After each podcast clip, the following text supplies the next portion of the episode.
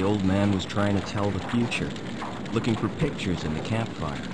Oh, I see evil, evil, born deep beneath the city. Far from the light of day, I see it growing safe beneath a sky of steel, scheming in the dark, gathering strength. And now, oh, now the evil spreads. It sends deadly feelers over the land above, across the gap, reaching towards this very place. I'd seen him do it 100 times, but I humored him. After all, they've been like a father to me. And what does this evil want here? Oh, my son, I fear the evil wants you. Hei ja tervetuloa Takapölkky-podcastin pariin jälleen kerran jaksoon numero 48, jonka pääaiheena Beneath the Steel Sky-niminen seikkailupeli tuolta 90-luvun puolivälistä. 27. päivä marraskuuta 2018 olisi päivämäärä, jolloin tämä jakso on ilmeisestikin ulos tullut.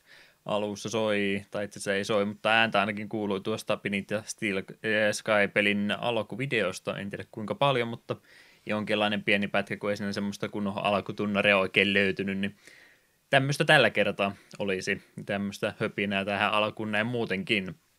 2 tuttua ääntä täällä jälleen kerran. Mä joudun Eetu kyllä nyt myöntää, että mä yritin kovasti, mutta en mä oikein tästä pelistä meille lisänimiä pysty antamaan. Muuta kuin se, että Kenguru Pensa Fostersi, onko se hyvä ollut vai ei? En paljon maistanut, ehkä joskus pitäisi. Hinkka se Eetu siellä tosiaan tuolla päässä ja Lehtisen Juha tässä näin. Ja Kenguru Pensa, mä aina muistat, että se yksi henkilö aina sanoi se tällä tavalla ilmaisia. Eikä se nyt niin hirveän hyvää ollut. En muista, ei suosikkeihin kuulu. No, ei se auta. Tämmöisellä startilla mennään, niin alkukysymys. Mä kyllä jotain tuolla Discordin puolella menin hyödyntämään aikaisemmin, mutta menkö nyt kerran vielä. Tuo meidän suosikkikulutusjuhla Black Friday koko ajan vaan vuodesta toiseen tuntuu kiihtyvän nuo tarjousten määrät ja ei se nyt ole mihinkään muuttunutkaan, niin sorruitko mitään nappasemaan? Kyllä, me vahingossa sorruin. Ajattelin kyllä alkuun, että en kyllä osta Black Fridayna yhtään mitään, kun töistä tulee kuunneltua radiota paljon autolla ajaessa. Ja voit uskoa, että noin puolet radiomainoksista oli Black Fridayta ja siinä kun ensin osan nyt koko viikonlopun, koko viikon, koko 2 viikkoa, koko helvetin vuoden on meillä Black Friday, niin meinas ruveta keittämään vähän yli, eikä ne yksikään niistä mainoksista ollut hyvää. Mutta loppujen lopuksi kuitenkin kävi silleen, että jo ennen Black Fridayta, joskaan se keskiviikkona vai tiistaina, PSN ala ja satui vilkuilemaan ja se uusi God of War oli muutamaan kymppiin ja ajattelin, että otetaan se tuolta nyt pois, eikä se jossain kohtaa tule pelattua. Ja sitten lauantaina huvikseen vilkasin vielä CD-onin tarjoukset, koska ei itse Black Fridayna kuitenkaan ostanut mitään, että siitä olen ylpeä. Niin CD-onin puolelta nappasin sitten tuon Shadow of the Tomb Raiderin, koska niistä 2 aiemmasta tykkäsin niin paljon. Ja sitten Spider-Maninkin ajattelin, että sitäkin on niin hirveästi kehuttu, niin ja Arkham-peleissä tykkäsin, niin eiköhän tuo Spider-Maninkin minun uppoa. Ne tulee kun tulee, ei ole vielä kiirettä niitä aloittaa, mutta tulipahan nyt hankittua. Vaikka et supersankarileffoja niin kattonutkaan, niin Spider-Man kumminkin toimi. No joo, se juontaa juurensa paljon siihen, että me tykkäsin Arkham Citystä ja tästä Arkham Asylumista niin paljon, koska pelasin itse asiassa vielä just tuossa järjestyksessä City ensin. Joo, no jännät noi Black Friday-jutut, kun niissä aina tunti, no elektroniikkapuolta niitä nyt yleensä aina katsoo, kun nuo on päällä, että olihan siellä screenshottia, oikeastaan elämästä screenshottia ilmeisesti valokuvana sitä puhutaan, vanha terminologia on jo unohtunut, mutta oliko se Lidlistä vai missä, niin oli Black Friday-perunoitakin puoleen hinta, kyllä kelpo. Joo, yleensä sitä elektroniikkapuolta, mitä aina tulee sitten itsekin katsottua, en nyt yleensä mitään ottanut, nyt mä kattelin, että siellä oli nämä Xbox One ohjaimet, ne uudemmat versiot, mitä on S ja One, eikö mikä se on X ja S on ne 2 myöhempää malli, S on se halvempi ja X on sitten se tehokkaampi, niin ja niiden mukana tuli se 2-versio niistä Xbox One ohjaimista, niin se oli joku 70 se PC-versio vastaanottimen kanssa, mä aina katsoin, että en mä viitti noin paljon maksaa, ja nyt oli vaan 40 se, niin mä ajattelin, kun mä oon noita 360 ohjaimia aina PC-peleissä käyttänyt ja on sitä jo vuosikymmenyt aikaa, kun nuo ohjaimet kädessä on ollut, ja kyllä ne suht hyvin vielä pelittää, mutta kyllä sitä huomaa, että niissä vähän rupeaa semmoista kulumisen merkkiä olemaan, että varsinkin kun on noita siis emulaattorilla pelannut jotain pelejä, niin huomaa Mega Manissakin välillä meinaa jo X jäädä sillain pohjaan jumiin ja toisessa ohjelmissaan takanappula vähän semmoinen, että se ei meinaa enää totella ollenkaan, niin ehkä se nyt on aika sitten jo pikkuhiljaa ruveta vaihtamaan. Tykkään kumminkin tuosta Xboxin ohjelman layoutista ja ihan vielä ne Pleikkarin nelosenkin ohjelmat on, mutta ne on vähän hankalempi sitten aina saada PC-peleissä. Jos ei nyt toimimaan, niin ainakin ne on yleensä vakiona, kun siellä tulee ne splash screenit ja muut, että miten tämä peli toimii ohjaimella, niin ne on yleensä Xbox One ohjaimella sitten tehty. Niin mennään nyt sillä linjalla vielä. No nykyään Pleikkari 4-ohjelmalla on suht helppoa, kun jos Steamin kautta pelaa, niin Steamihan kuitenkin tukee suoraan nykyään Pleikkari 4-senkin ohjaimia. Pistää USB-llä vaan kiinni, niin se tukee sitä. Se on helvetin näppärä. Ei tarvi muilla softilla ruveta leikkimään, kuten aikoina Pleikkari 3-sen ohjaimenkaan. Joo, niiden kanssa mä silloin aikana yritin. Siitä ei oikein mitään meinannut tulla. Siinä ei ole mitään virallista versiota tainnut oikein olla. Ne oli sitten niitä semmoisia mainoksia täynnä olevia ohjelmia, mitä piti ladata, että sai ne tottelemaan. Joo, jotain softaa me silloin Pleikka 3 ohjaimien kanssa käytiin, mutta siinä vaiheessa kun päivitty Windows 10, niin se lopetti toiminnan kokonaan. Se ei ainakaan minulla enää suostunut millään tavalla tunnistamaan ohjainta. Googletuksessa vähän paljasti, että monella samaa ongelmaa, niin sitten se jäi. Mutta onneksi Steamiin tuli se Pleikka 4 ohjaimen tuki joskus tämän vuoden aikana. Emme monessa pelissä sitä kerennyt käyttää, mutta se on kuitenkin näppärät, se on olemassa. Kyllä. Näppäimistön mä sieltä kanssa vihdoin viime ostin. Mä on pitkään. Tämä on varmaan 15 vuotta ollut tämä sama näppäimistö. Mä en tiedä, minkä jonkun HP-valmiskoneen mukana tämä on aikanaan tullut, mutta aina todennut, että mitä sen näppäimistöstä suotta mennä enempää maksamaan. Että samat painikkeethan ne niissä on, ja en mä nyt ole niiden mekaanisten näppisten perään niin ollut, vaikka kaikki muut, jotka niitä käyttää, niin tuntuu vannoman niiden perään. Aina sitten jossain Discordissa tai mitä nyt on vuosien varrella käytetty puheenohjelmia, niin aina kuulee, kun siellä on ne mekaaniset näppäimistä oikein kunnon kuuma pelisessio menossa, niin kauhea kolina käy siellä, vaan ajattelin, että miten kukaan sietää tuommoista. Niin. Nyt mä sitä kumminkin näppäimistä itsellenikin otin, kun mä rupesin vähän sellainen, havahduin suorastaan, katselin, että hetken mulla on niin W ja D niin kuin enää oikein, en myös huomaa, että mä painaan niitä, kun ne on löystynyt niin pahasti, että mä oon ilmeisesti sitä reippannut oikealle elämässäni enemmän kuin vasemmalle, niin on nämä kaksi painiketta sitten jo sen verran runnottu pohjaan, niin koitetaan nyt kerran elämässäni vähän kalliimpaa näppistä, en tiedä tuleeko siitä mitä. Otetaan tämä sitten takaisin käyttöön, jos ei ole mieleen. Parissa tulevassa jaksossa rupeat googlettamaan tämän kesken jakson, niin kuuluu naku. Joo, sen takia on kallis shockmountti tässä mikissä, niin ehkä ei niin paljon tule läpi, onneksi. Jes. Semmoista nyt ainakin pelejä mä en sieltä nyt tällä kertaa napannut. Mä vähän olin sillä, että olisi ollut kiva, jos jotain 3DS-pelejä ollut tarjoksi, mutta melkein missään ei ollut itse asiassa. Kai ne on ruvennut niistä jo sitten pikkuhiljaa luopumaan. Joo, minäkin CD-onin puolelta yritin 3DS-pelejä puolelta katsoa, jos siellä olisi sattunut olemaan joku semmoinen, mikä mulla on vielä jäänyt hankkimatta, mutta ei siellä kyllä osunut silmään mikään semmoinen, että ei olisi pakko saada. Kyllähän siellä paljon semmoista hyvää pelattavaa vielä olisi, että ihan mielellä varmaan se Samus Returnsinkin pelaisi jossain välissä, ja niitä Mega Man C-pelejäkin olisi ihan kiva koittaa, mutta kuten nyt on todettu, niin kasahan on tälläkin hetkellä jäänyt ja vanha, joka ei ole pelattu, niin ehkä parempi, ettei tullut nyt lisää hommattua vielä. Ehkä niitä vielä löytyy. No, siinä varmaan Black Fridaysta nyt kaikki tällä kertaa rahat tuhlattu, niin kerrohan nyt sitten, että mitä olet ehtinyt pelaan tai muuta mukavaa. Joo, mainitaan nyt ekana tuo Nier Automata. Me on viimeisessä parissa sitä kertonut ja nyt se meni läpi eilen. Itse asiassa aamulla puskin sen loppuun asti. Ja koska tuolla pelillä on omituinen käsitys siitä, että mitä pelin läpäisy tarkoittaa ja lopputekstit ei todellakaan vielä tarkoita, että sä oot nähnyt yhtään mitään vielä pelistä, niin sanotaan, että me on vetänyt endingit A:sta E:hen, eli käytännössä ne niin sanotusti oikeat endingit olen kaikki nähnyt ja peli pelannut 3 läpi.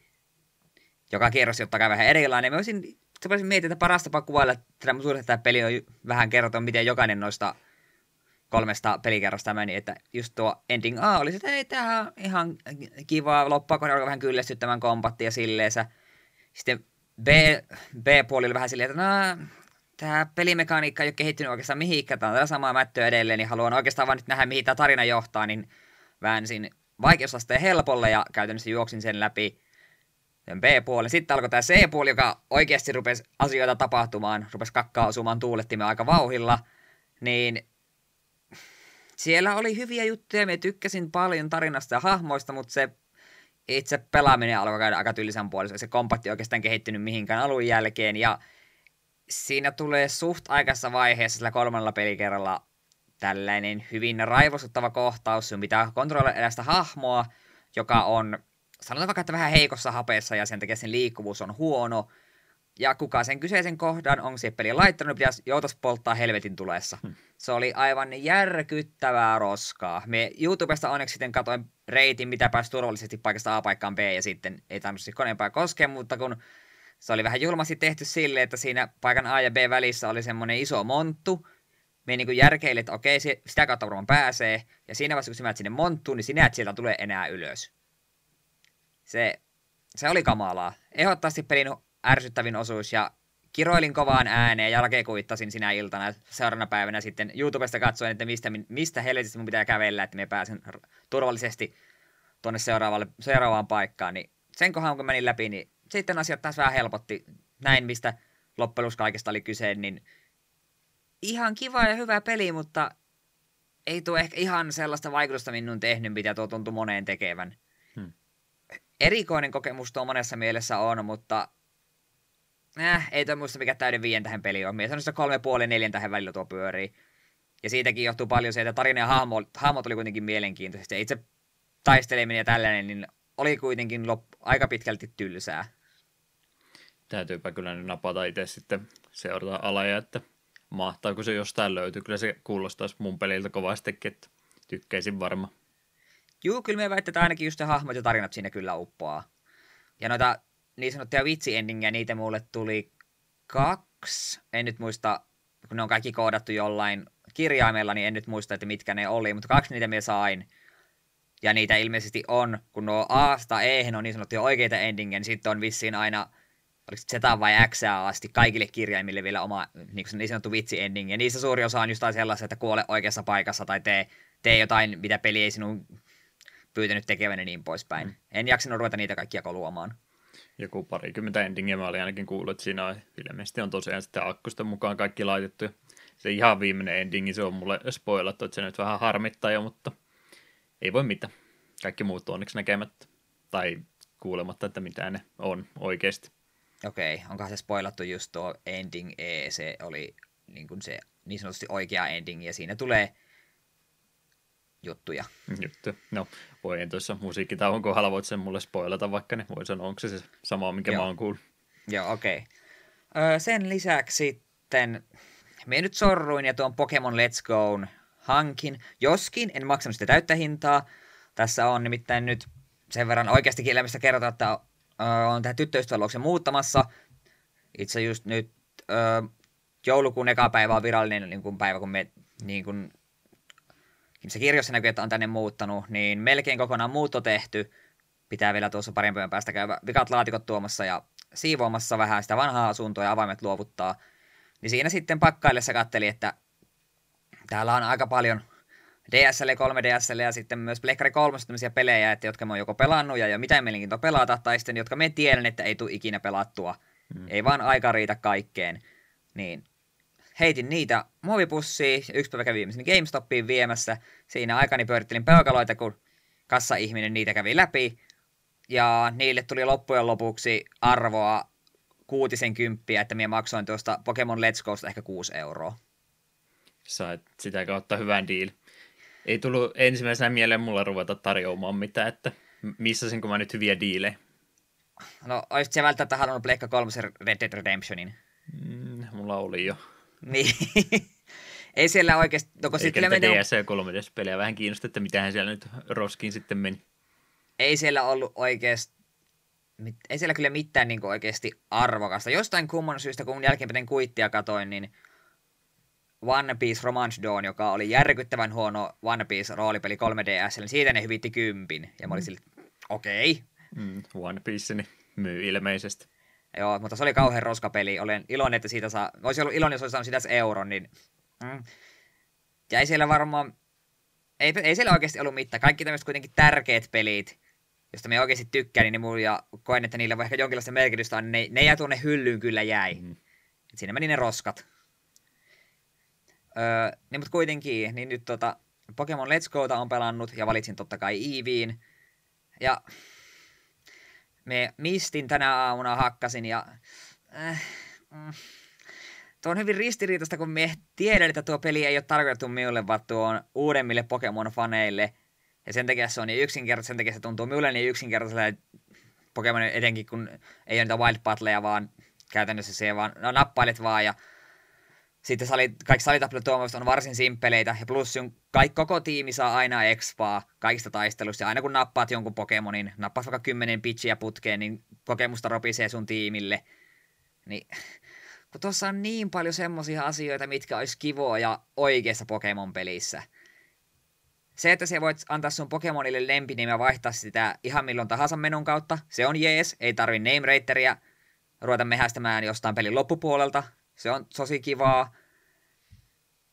Ja sitten, että siihen näet kaikki Pokemonit niinku kartalla, pyörit ruohikossa, niin niitä ruvut pekaterpiitä ja muuta pongaa hyppäilemään sieltä, niin voit mennä niitä kohti ja silleen saa haastaa niitä. Se on mukavaa. Siinä on niinku niin hyviä asioita ja se näyttää tosi nätiltä. Aina kun pääsee niinku tappelemaan, että jes, Pokemonia. Ja sitten jossain kohtaa totuus vaan iskee päin naamaa, että niin hei, tää on Pokemon, let's go. Tää ei ole oikea Pokemoni, älä säikähdä. Niin. Ja sit se on musta tosi hämmentävää, että tuossa on niin kun mekaniikkoja, jotka olisi paljon kivempiä saada myöskin niin kuin loogisempia oikeassa Pokemonissa. Niin kuin jos se chainaat tiettyjä boksuja, että se just vaikka mä et nappailemaan Caterpiitä putkeen. Peli pitää kirjaa, että jos sulla on vaikka 7 Caterpiitä napannut putkeen, että hei, sä oot 7 napannut, sun chaini on näin korkea. Niin mitä korkeammin sun chaini menee, se nostaa shinien todennäköisyyttä ja nostaa myös niiden boksien IV:tä. Eli jos sä haluat niin sanotusti täydellisen Pokemonin, niin sun pitää vaan chainata ja nappailla niitä putkeen niin paljon kuin sielu sietää. Niin samaa kyllä. Ja sitten myös jos sä chainaat mitä tahansa boksua tarpeeksi korkeille, niin rare-boksia saattaa ruveta ilmestymään. Esimerkiksi ihan Viridian Forestissa, kun pitäisi vähintään 10 napata tiettyä boksua, niin rupeaa Bulbasauria spoonailemaan. Okei, se täytyy nykyään samaa Pokemonia olla se chainiä rikkoukseen, jos siinä tulee jotain muuta välissä vai riittää, että skippaa se? Niin kauan kun se Pokemon, jota se chainaat, ei lähde sulta karkuun, niin se ei mä rikki ja et myöskään niin nappaa mitään muuta Pokemonia. Jos se vahingossa vaikka pitchiä päin, kun se chainaat Caterpiitä, niin jos se lähtee sille pitchiltä itse karkuun, niin chaini ei mää rikki. Se voi jatkaa Caterpiden mehätsystä, että se... Ainoat kerrat, kun mulla chaini on mennyt rikki, on ollut se, että kun mä itse kyllä sitä en jaksa enää, tai sitten typerä Pokemon on lähtenyt karkuun. On se ainakin pykälää humaanimpi tapa kuin mitä tuossa Sanissa ja muun, niin kun ne aina kutsui niitä sitten kavereita apuja, sillähän se sai niin, että parhaiten sai kiinni, kun niitä justi piti sitä yhtä heikoilla, että oli yhden pienen monsterin siellä niin kuin nujinut maanrakoja ihan viimeisellä voimalla siellä ne kauhuissa huutaa apua ja sitten vaikka katsoo, kun niitä sieltä rupeaa tulemaan vuorolla ja sitten niitä lahtaa. Se on edelleenkin kauhuissa, että eikä kukaan tuo auttaa mua. Sitten vasta päästään sen kärsimyksistään, kun on katsonut, että tuleeko sieltä 25 vai missä kohtaa se oli maksimissa se chaini, että sen jälkeen ei hirveästi auttanut enempää ollut, mutta yritystä kumminkin. Mm. Kyllä mä en mitään vähän liikaa käytiin aikaisena dittojen kanssa, kun yritti niitä mieleisiä saada sieltä yhden road varrelta. Mitäs mun piti muuta? Jotain muitakin juttuja muuta piti sanoa, mutta... Ja sen verran mitä me... Niin! Sitä en ole itse vielä päässyt niin pitkälle, mutta jostain... Olisikohan Sterling-videossa sanonut, että se jossain kohtaa tarinassa niin saat kyvyn niin kuin tsekata myös sun boksujen niin kuin IV:t. Kun nämä IV:thän on semmoisia statseja, mitä ei niin kuin näy mistään. Mutta jossain kohtaa tarinaa sä pystyt itse niin kuin tsekkailemaan sun boksujen IV:tä, niin sit sä oikeasti tiedät, että okei, täällä on täydelliset IV:t, minun ei tarvi minkään helvetin kalkulaattorin, että työntää tätä boksustatsia ja selvitellä, että onko tämä nyt semmoinen täydellinen. Että sä oikeasti tiedät, että okei, täällä on parhaat mahdolliset IV:t, hienoa. Niin miksi tämmöinen ominaisuus, jota Chainem on laitettu peliin, jonka vaikeusaste on mitä ilmeisimmin äärimmäisen alhainen. Haluttu kumminkin säilyttää. Niin siis tuntuu niin siltä, että hei, tää on aloittelijat tämä boksu, mutta tässä on mekaniikkaa, jota arvostaa kaikkien eniten nämä eniten pelanneet, niin tuntuu oudolta. No se semmoinen mekaniikka kumminkin, että se on ollut vähän siellä varjoissa aina alusta asti, että ei se nyt ennenkään ole mikään ongelma kenellekään ollut, että ne jotka tietää, niin tietää ja ne, jotka ei tiedä, niin ei ne välitä huomaa koko asiaa ollenkaan. Ei se niitä haittaa. Niin, mutta tuntuu oudolta ratkaisulta. Siitä en myöskään tykkää, että sinun starteri oli sitten EV tai Pikachu. Sitä ei voi evolvaa. Me ei ymmärrä sen siinä mielessä, kun se ei pysty kuitenkin pukemaan sitä ja paijaamaan sitä ja niin poispäin. Ja näyttäisi ehkä vähän hassulta, jos sen sieltä mun pään päällä ratsastaa Even, niin se ratsastikin Vaporeon, vaikka se olisikin ihan helvetin hienoa. Mm. Minä siinä kohtaa sen ymmärrän, mutta se on silti harmi. Mutta sitten ne on yrittänyt korjata tätä sillä, että ei käy niin kuin Pokemon Yellowssa, missä Pikachu on pelkkä heittopussi siellä loppupuolella. Niin Pikachun ja Even nimenomaan starttereitten, niin statseja on puffattu huomattavasti korkeammasta, mitä alkuperäisesti on. Ja ne pystyy oppimaan uniikkia liikkeitä. Esimerkiksi just Cerulean Cityssä mun Evelle pystyin opettamaan vesi-iskun, joka hiilaa sitä samalla, fyysisen tuli-iskun ja sitten vielä special sähköhyökkäyksen.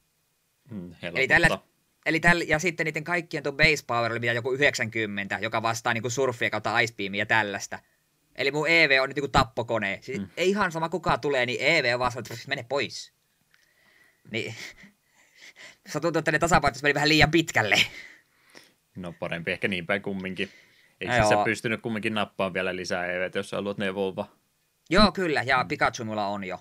Nappasin yhden rotan, että me voin jossain kohtaa kehittää sen Raichuksi. Ihan vaan, on meistä nyt silleen, kun Expaa kuitenkin kertyy koko tiimille jatkuvasti, vaikka se käytäskään, niin on pyöritellyt hahmoja tai siis boksuja silleen, että saisi niin Pokédexia vähän täytettyä. Vähän veikkaan, että en tule kaikkia tai Pokédexia täydelliseksi saamaan, mutta yritän nyt kuitenkin jonkin verran. Ja ainoat niin Pokémonit, joita me on nyt oikeasti käyttänyt, on just EV ja sitten Nidorina. Ja on siellä välillä saattanut joku Pidgeotto käydä vähän Wing Attackia läpsimässä, mutta ne on sellaisia, että niille en ole edes lempinimiä antanut, koska ne on vaan roskaa, mikä korvataan heti, kun tulee jotain mielenkiintoisempaa. Ja tosiaan vasta 2 salia piessotahan tuossa paljon jäljellä, mutta kaiken perusteella, mitä me on kuullut, niin ei tuo ainakaan vaikeammaksi muutu. Niin tuo, ei ole minulle suunniteltu tuo Pokemon. Minä et ymmärrän sen, mutta minun silti harmittaa. Mut nyt pidetään vaan sormet ristissä, että Nintendo oli tosissaan, kun ne sanoi, että hei, tätä ei todellakaan tule korvaamaan niin kuin pääpokemoneja. Jos tuosta otetaan noita mekaniikkoja seuraavan generaatioon, niin minä olen helvetin tyytyväinen. Ja sitten minulla ei ole mitään syytä palatakaan Let's Goon pariin. Sen me itse haluan vielä sanoa, että kun sinä voit minkä tahansa sinun partsellinen Pokemon valita seuraamaan sinun niin kuin EVn lisäksi. Ja olen nähnyt, miten esimerkiksi Snorlaxin mahaan voi tarttua, Snorlaxilla voit kävellä ympäri ja ratsastaa Rapidashilla ja kaikkea tällaista, niin se on siistiä. Tuota ominaisuutta me on kaivannut Soul Silveristä asti. Ja me ei toisaalta ymmärrä, että uudemmissa ehkä voi olla vähän hankala, mutta Pokemonissa 700, että kaikille niille nämä uniikit animaiset, kun ne tulee sun perässä, niin se olisi ehkä vähän työlästä, se on vähän helpompaa tuossa, kun on vaan 151 Pokemonia, mutta silti kaipaan sitä vähän. Voiko pitchin päällä lentää? Ei pitchin päällä voi lentää. Charizardilla tällaisilla pystyy. Joo, muistaa se yhden sarjakuva, missä se käri siellä lentää ja tuulettaa pitchin selässä. Ässi katsoi sieltä maalta, mitä ihmettä siellä taivaalla oikein tapahtuu. Se on helvetin hyvä. Niin, motion controlleita oli pakko käyttää. Joo, se oli hyvä, että toit esille. Meidän sinulta sanoa, jos ei pelaa TV:ssä kiinni, niin silloin ainoa tapa heittää pokepalloa on heilauttaa Joy-Conia. Ja tämän takia minä pelaan 90% ajasta handheldina, jolle minä voin vaan, jos Pokemon liikkuu, niin minä vähän käännän switchiä käsissäni ja sitten painan vaan nappia. Et ei. Meinas mä näin jo hermo ensimmäisellä routella, kun Joy-Conia heiluttelin, koska välillä se kyllä tottelee ihan hyvin, vaikka silloinkin kun se toimii, niin se on ihan turhaa se kädenliike. Mutta välillä se vaan, vaikka teen täsmälleen samalla tavalla, niin se pallo lentää 3 kilometriä oikealle. Joo, että sitä palloa ohjainta sentään homman. Mie sitä vähän katoin ja sitten katselin, että miten paljon se tuo hintaa lisää ja nauroin vaan, että ei tule tapahtumaan. Että sekin on vaan niin kuin Joy-Conin käytännössä, että sä heilautat sitä kädessä. Että ei ole vielä tällä hetkellä YouTubessa videoita, kun ihmiset heittelee kauhealla voimalla sitä palloa TVtä vastaan ja rikkoo näytä. Niin, ainut mikä siinä vissi on ihan hauskaa siinä pallossa, on sellainen pieni immersion-juttu, että se kun nappaat Pokemonista pallosta, niin kun kuuluu se Pokemonin äänitä kuin tämmöinen. Vähän niin kuin tulee sitä wow, mutta me väittäisin, että se ehkä 2 ensimmäisen tunnin jälkeen vähän vanhenisko juttu. Mutta se voisi ottaa töihin mukaan. Krediittiä siitä kovasti. Kyllä. Kyllä, mä oon aika varma, että ne sitä jotain elementtejä sitä kunnon peleihinkin tuo, jos näin ilkeästi ilmaisen sen. Sitä toivotaan. Ja kyllä me tuon läpi tuun pelaamaan.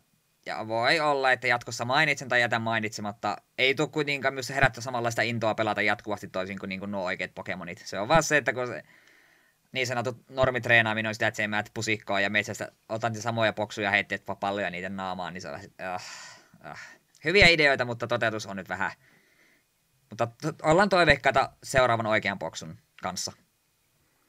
Ensi vuonnahan se varmaan sitten. Todennäköisesti. Sen lisäksi me en ole oikeastaan nyt mitään muuta kerennytkään pelata. Me nyt nopeasti voisin ehkä mainita, että tänä aamuna itse asiassa nimenomaan, kun tuon Nier Automata meni läpi, niin mietin, että minkä sitä seuraavaksi pitäisi konsoliin, ja Dragon Quest 11 aloitin. Mä oon pelannut sitä 1,5 tuntia, en pelailin vaan hymy, valtava virne naamalla, niin se tuntuu hyvältä. Ai että se tuntuu hyvältä, mutta me puhun siitä seuraavalla kerralla enemmän. Ajan kanssa sitten. Joten kerropa sinä meille, mitä olet puuhaillut. Samoin vaan noin, ei tässä nyt oikein auta. No siis totuus on, että me ollaan pelattu kyllä se toistakin peliä, mutta meillä on kyllä semmoista NDA allekirjoitettuna tällä hetkellä, että meillä varmaan kivekset vedetään irti, jos me ruvetaan tässä kohtaa puhumaan, niin jätetään se nyt tällä kertaa mainitsen, mutta ehkä ensi kerralla siitä sitten enemmän. Se on vienyt kaikkein eniten aikaa, mutta muuten oikeastaan samaa vanhaa valitettavasti, että nyt kaiken muun lisäksi niin mä ottanut millään uutta ruveta opettelemaan, että Vovissa levutin yhden hahmon taas lisää. Mä ootan, että Eetu voisi varmaan interventio mulle pikkuhiljaa tehdä, että altteja rupeaa olemaan liikaa, mä niillä teen mitään. Overwatchin puolella tuli se yksi uusi hero ja mä sitä vähän kokeilin, en oikein sitä osaa pelata vielä, mutta ehkä jonain päivänä vielä onnistui. Se oli se SM, mä tiedän, että sä varmaan mitään trailereita tai muuta kattonut BlizzConista muutenkaan, niin sulle ihan vierä. Mulla on semmoinen mielikuva, että jossain pelaajan tai jonkun uutisista tullut vastaan, että uusi hahmo. Silleen, että näin naaman ja jatkoin eteenpäin. Semmoinen kiväärihaulikko sillä kädessä ja dynamiitteja visko. Että se on vähän niin kuin Annie tuosta Wild Gunsista. Kovasti mietin, että mä otan screenshotin Wild Gunsista ja sanon, että Peterillä uusi hahmo tuntuu Overwatchissa ihan hyvältä. Mutta en mä liikaa vaiva, joutuu kuvaa ottamaan ja vastaamaan sen johonkin, ei pysty. Liikaa vaiva.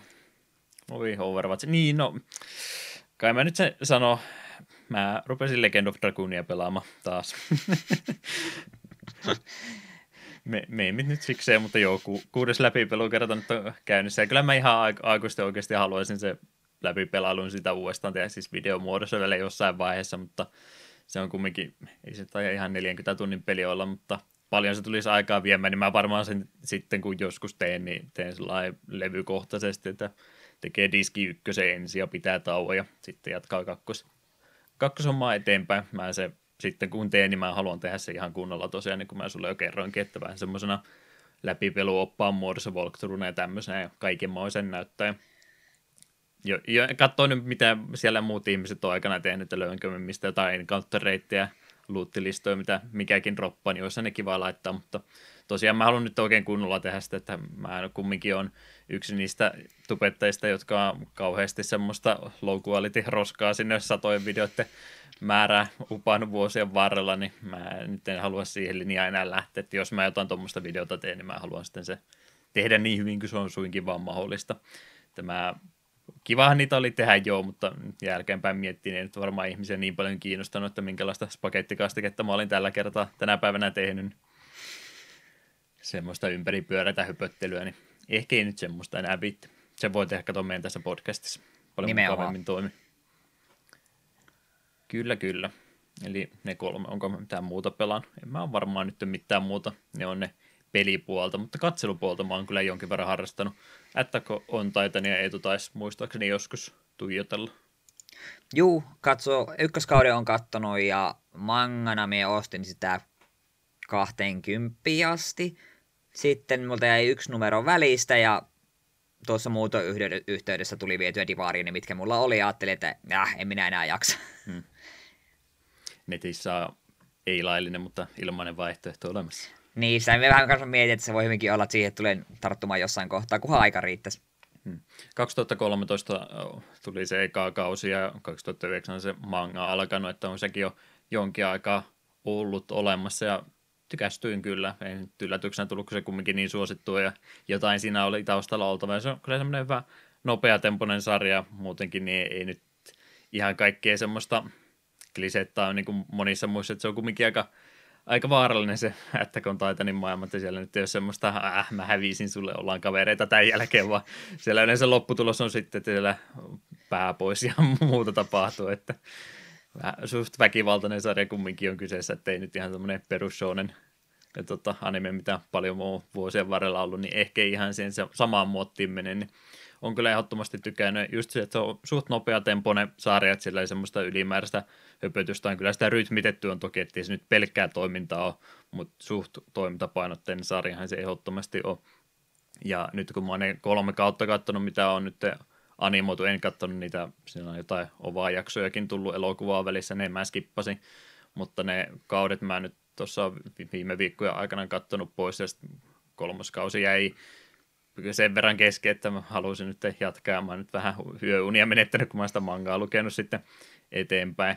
Senkin jälkeen vielä, että en mä ottanut ottaa 4. kauden animointia, ja jatkuin suoraan eteenpäin sitten. Hatunnosto siitä, että se on kyllä, mä en muista kuka se nyt on se sarjan luoja, mutta se on niinku miettinyt sen koko sarjan alusta loppuun asti selvästikin, että hänellä on ollut semmoinen pitkä kaava, että mitenkä tämä sarja tulee loppuunsa menemään ja miten, missä vaiheessa mitkin asiat käsitellään, että se on nyt mitä mä oon lukenut näitä, ei nyt ihan uusimpia chaptereita, mutta kumminkin ne myöhempiä jaksoja, niin siellä sitten viitataan vielä taaksepäin ja huomataan, tämän takia tämä oli tärkeää aikaisemmin, että se selviää nyt vasta tässä vaiheessa, että se on selvästikin miettinyt, että miten tämä homma tehdään ja visio hänellä on, että ilmeisesti on tarkoitus saada pakettiinkin tässä ei niin kaukaisessa tulevaisuudessa, ettei tule semmoista monikymmenvuotissarjaa tästä tulemaan niin kuin One Piece ja Naruto ja nämä, mitä tässä oli, niin hyvä, että on semmoinen selvä visio ollut, että minkälaisen sarjan haluaa tehdä, eikä sitten liian pitkäksi sitä venytä, että just joku Bleach nyt on varmaan näistä 3 isosta se esimerkki, että se alkoi ihan, en sano omituista, mutta se oli niin se ihan alku, mikä siinä oli, niin se oli vähän semmoista melkein jo slice of life henkistä juttuja, sitten se vaan panokset kasvoi ja sitten huomasi, että ei tässä nyt oikein ole mitään järkeä näin, niin mun täytyy kirjoittaa vähän taustatarinaa lisää, uutta kerrosta taaksepäin koko ajan, ja Narutossakin vähän sama, että en mä nyt oikein usko, että se oli tarkoitus niin pitkään venyä. One Piece oli varmaan siinä mielessä hyvä, että se ei niinku haittaa vaikka se venyy, että siinä se matka on tärkeämpi kuin se päämäärä, mutta onhan sekin nyt ehdottomasti venynyt ihan mahdottomiin mittaluokkiin. Joo, niin. Muistan silloin, kun One Piece fanitti eniten, niin se toivottavasti sarja ei lopu ikinä, ja nyt sitten loppupuolella, kun jakson näin seurata, voisiko tämä nyt yhtäkkiä hypätä sinne viimeiselle saarelle? Minä haluaisin niitä kaikki loppuun, mutta minä en enää vaan jaksa. Näin se on, että sitä toivoa, että olisi mahdollisimman paljon tätä hyvää sisältöä, mutta nyt vähän muuttunut itselläkin mielipide, että arvostan sitä, että pidetään semmoisena fiksun mittaisena, että ei tarvitse vuosikymmeniä mittaisia tämmöisiä tarinoita enää, että tässä ehtii kuolema jo ennen kuin nämä saadaan tarinat päätöksen. Tai sitten tekijä kuolee ennen sitä, sekä ei ole hyvä vaihtoehto. Sen metsä haluan tuosta Titanista sanoa, että en muista milloin viimeksi joku sarja olisi silleen niin alkuhetkistä asti saanut niin koukkuun. Muistan just se eka jakso, kun rauha järkkyy ja ikäviä asioita tapahtuu, niin se oli semmoinen, että hei, tää on vähän rankempaa, mihin mä olin varautunut. Se, onko se ensimmäisen 10 minuutin aikana tapahtuu päähenkilön perheasioissa vähän ikäviä juttuja, niin se oli aika järkytys, ja se minusta koukutti heti. Ja siihen päälle se, että Attack on Titan, niin se ensimmäinen openingi on ihan sairaan hyvä. Se on niitä, että vaikka en ole pitkään aikaa sitä taas kattonut, aina silloin tälle YouTubeen menee vaan, että Attack on Titan opening, ja sitten sen kattelee tyytyväisenä ja palaa asiaan taas parin viikon päästä. Joo, mä sitä soundtrackia kuunnellut itse jälkeenpäin sitten myöskin, se on varmaan laadukkaan soundtrack, mitä mä tuommoisessa animaatiosarjossa ikinä on kuullutkaan, että silläkin puolella toimii tosi hyvin. Ja tosiaan, en halua tähän jäädä jumittaa, mutta tosiaan hyvin toimintapitoinen ja nimenomaan sitten se mysteeri siinä vielä päällä, että mikä sitä se nyt oikein homman nimi onkaan, niin sekin sitten kannustaa niin kuin jatkamaan aina seuraavaa jaksoa ja seuraavaan chapteriin, että päästäisiin asioiden juurelle, että mikä sitä se nyt oikeasti on homman nimi. Joo, ja mä tykkään siitä, että vaikka Eren onkin päähahmo, niin se ei kuitenkaan ole semmoinen kaikkivoipa, joka kaikki sieltä ratkaisee, vaan mitä pidemmälle minusta ainakin siinä vaiheessa vielä itse kun luki, niin Levi on paljon tärkeämpi niin kuin mun mielestä sen kannalta, että kaikki asiat menee hyvin. Jos Eren olisi yksinään hoitamassa asioita, niin olisi saattanut tulla loppuja aikoja sitten. Kyllä. Mutta mainio sarja, että ei ole ylihypetetty. Tai no, Onhan ne kaikkiin suositummat aina ylihypetettyä, mutta ainakin osittain sen arvonenkin, että ymmärrän kyllä, miksi niin suosituksi sitten muodostui, vaikka mä nyt tällainen 5 vuotta myöhässä olenkin. Jes. Mä oon nyt ihan täys viiapumaa vaan, niin mä en kattonut, anteeksi. Ei se mitään. Death Parade, 12-jaksonen lyhyt sarja, 2015 tuli joskus, en muista missä kaudessa se on ollut, mutta tämmöinen sarja tuli ja en ollut kuullutkaan aikaisemmin, mutta tuli vaan tunnari yhtäkkiä vastaan ja tykkäsin kovasti ja katsoin, että aha, 12 jaksoa ja kuulosti juoni ihan mielenkiintoiselta. Eli lyhkäinen jakso ja homman nimi on se, että siinä ollaan semmoisessa vähän niin kuin taivaan portilla käytännössä elämä ja kuolema tilaisessa välissä ja siellä on sitten tämmöinen kahvila, jossa on omituinen tämmöinen ehkä vähän ei nyt jumalinen hahmo, mutta kumminkin ei ole ihmishahmo, joka siellä vastassa ja se sitten ottaa kuolleita ihmisiä vastaan, että hänen tehtävänsä on sitten siinä päättää, että pistetäänkö nämä ihmiset taivaaseen vai helvettiin ja siellä sitten sen verran mä spoilaan 2. jakso, että siellä sitten tulee hänelle avustaja siihen loppukauden avuksi, jolla on ehkä vähän erilainen näkemys kuin hänellä ja sinne sitten ruvetaan asioita miettimään, että mikä on oikein ja mikä on väärin. Inhimillisyyden perusasioita käydään läpi siinä, että minkälaisia vaikutuksia teoilla ja elämällä on, että miten ollaan asioita tehty aikaisemmin ja voidaanko ihmisiä näin röyhkeästi lokeroida näihin 2 lokeroihin. Tämmöisiä asioita käsitellään. Hyvä sari. Kuulostaa mielenkiintoiselta. Piti heti ruveta googlettamaan puhelua, että mikä ihme Death Parade, koska itsekään koskaan kuullut.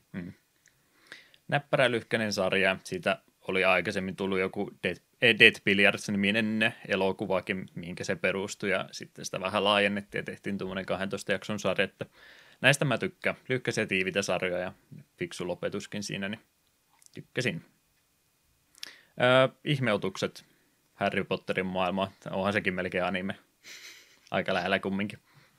Siskot halusi lähteä sitä katsoa ja kyllä mäkin olen kumminkin Harry Potteritten kanssa kasvanut, niin eipä tarvinnut kauan suostutella, että kävin sen jatko-osan nytten katsomassa. Ja en tiedä, minkä takia ne haluaa ihmeotuksia pitää sitä nimenä, koska se oli vain ihmeotuksia käytännössä se eka elokuva ja tämä kakkososa nyt on sitten ihan kaikkia muuta, että en tiedä, yrittääkö ne luopua sitten jossain vaiheessa siitä termistä kokonaan. Ainakin julisteissa se oli mahdollisimman pienellä printattu jo, että 3. osassa se on varmaan kokonaan poistunut sitten sieltä pois. Ja suht viihdyttävää elokuvaa, roolisuoritukset ja nämä näyttelylaatu oli erittäin erinomaista, maailmaa edelleenkin mielenkiintoinen, mutta tarina nyt oli aika höttöä valitettavasti ja mä oikein nyt muutenkaan tykkää tuosta J.K. Rowlingin nykymenosta, että hänellä oli ihan mielenkiintoinen maailma, missä nyt tietysti omia plot holeja tämmöisiä oli olemassa ja nyt se on sitten jälkeenpäin yrittänyt ruveta niin kuin vähän lisää taustaa sinne kirjoittelemaan ja ihmiset vaan varmaan näistä asioista kuullutkin, mutta Dumbledoresta täytyy sitten hänen seksuaalisuuttaan kyseenalaistaa vielä ja sillä nyt mitään merkitystä ole, että onko hetero vai homoseksuaali, mutta okei, no halusi tätä painottaa ja nyt on sitten ruvettu ihmisille antamaan vähän monikulttuurisempia taustoja tässä näin ihan vaan sen takia, että saadaan vähän monipuolisempaa juttua ja ei siinä mitään vikaa ole, mutta kun oli jo olemassa oleva lähdemateriaali ja se yrittää sitten näiden uusien elokuvien kanssa sitä vähän niin kuin uudelleen kirjoittaa, niin mun mielestä vähän tarpeetonta. En tiedä. Aika harmillista. Mä kyllä muistan silloin, kun minusta se on joku 1 tai 2 lainia jossain kirjassa, mistä porukka rupesi teorisoimaan, että hei, Dumbledore saattaakin olla homo. Koska sitä ei ollut ikinä suoraan, mutta se oli joku 2 lainia jossain tietyssä kohtaa, niin siitä saa niinku semmoisen käsitystä, hetkinen asia voisikin olla näin. Minun mielestä se olisi riittänyt, että se olisi jäänyt silleen, koska sillähän ei ole oikeasti yhtään mitään väliä.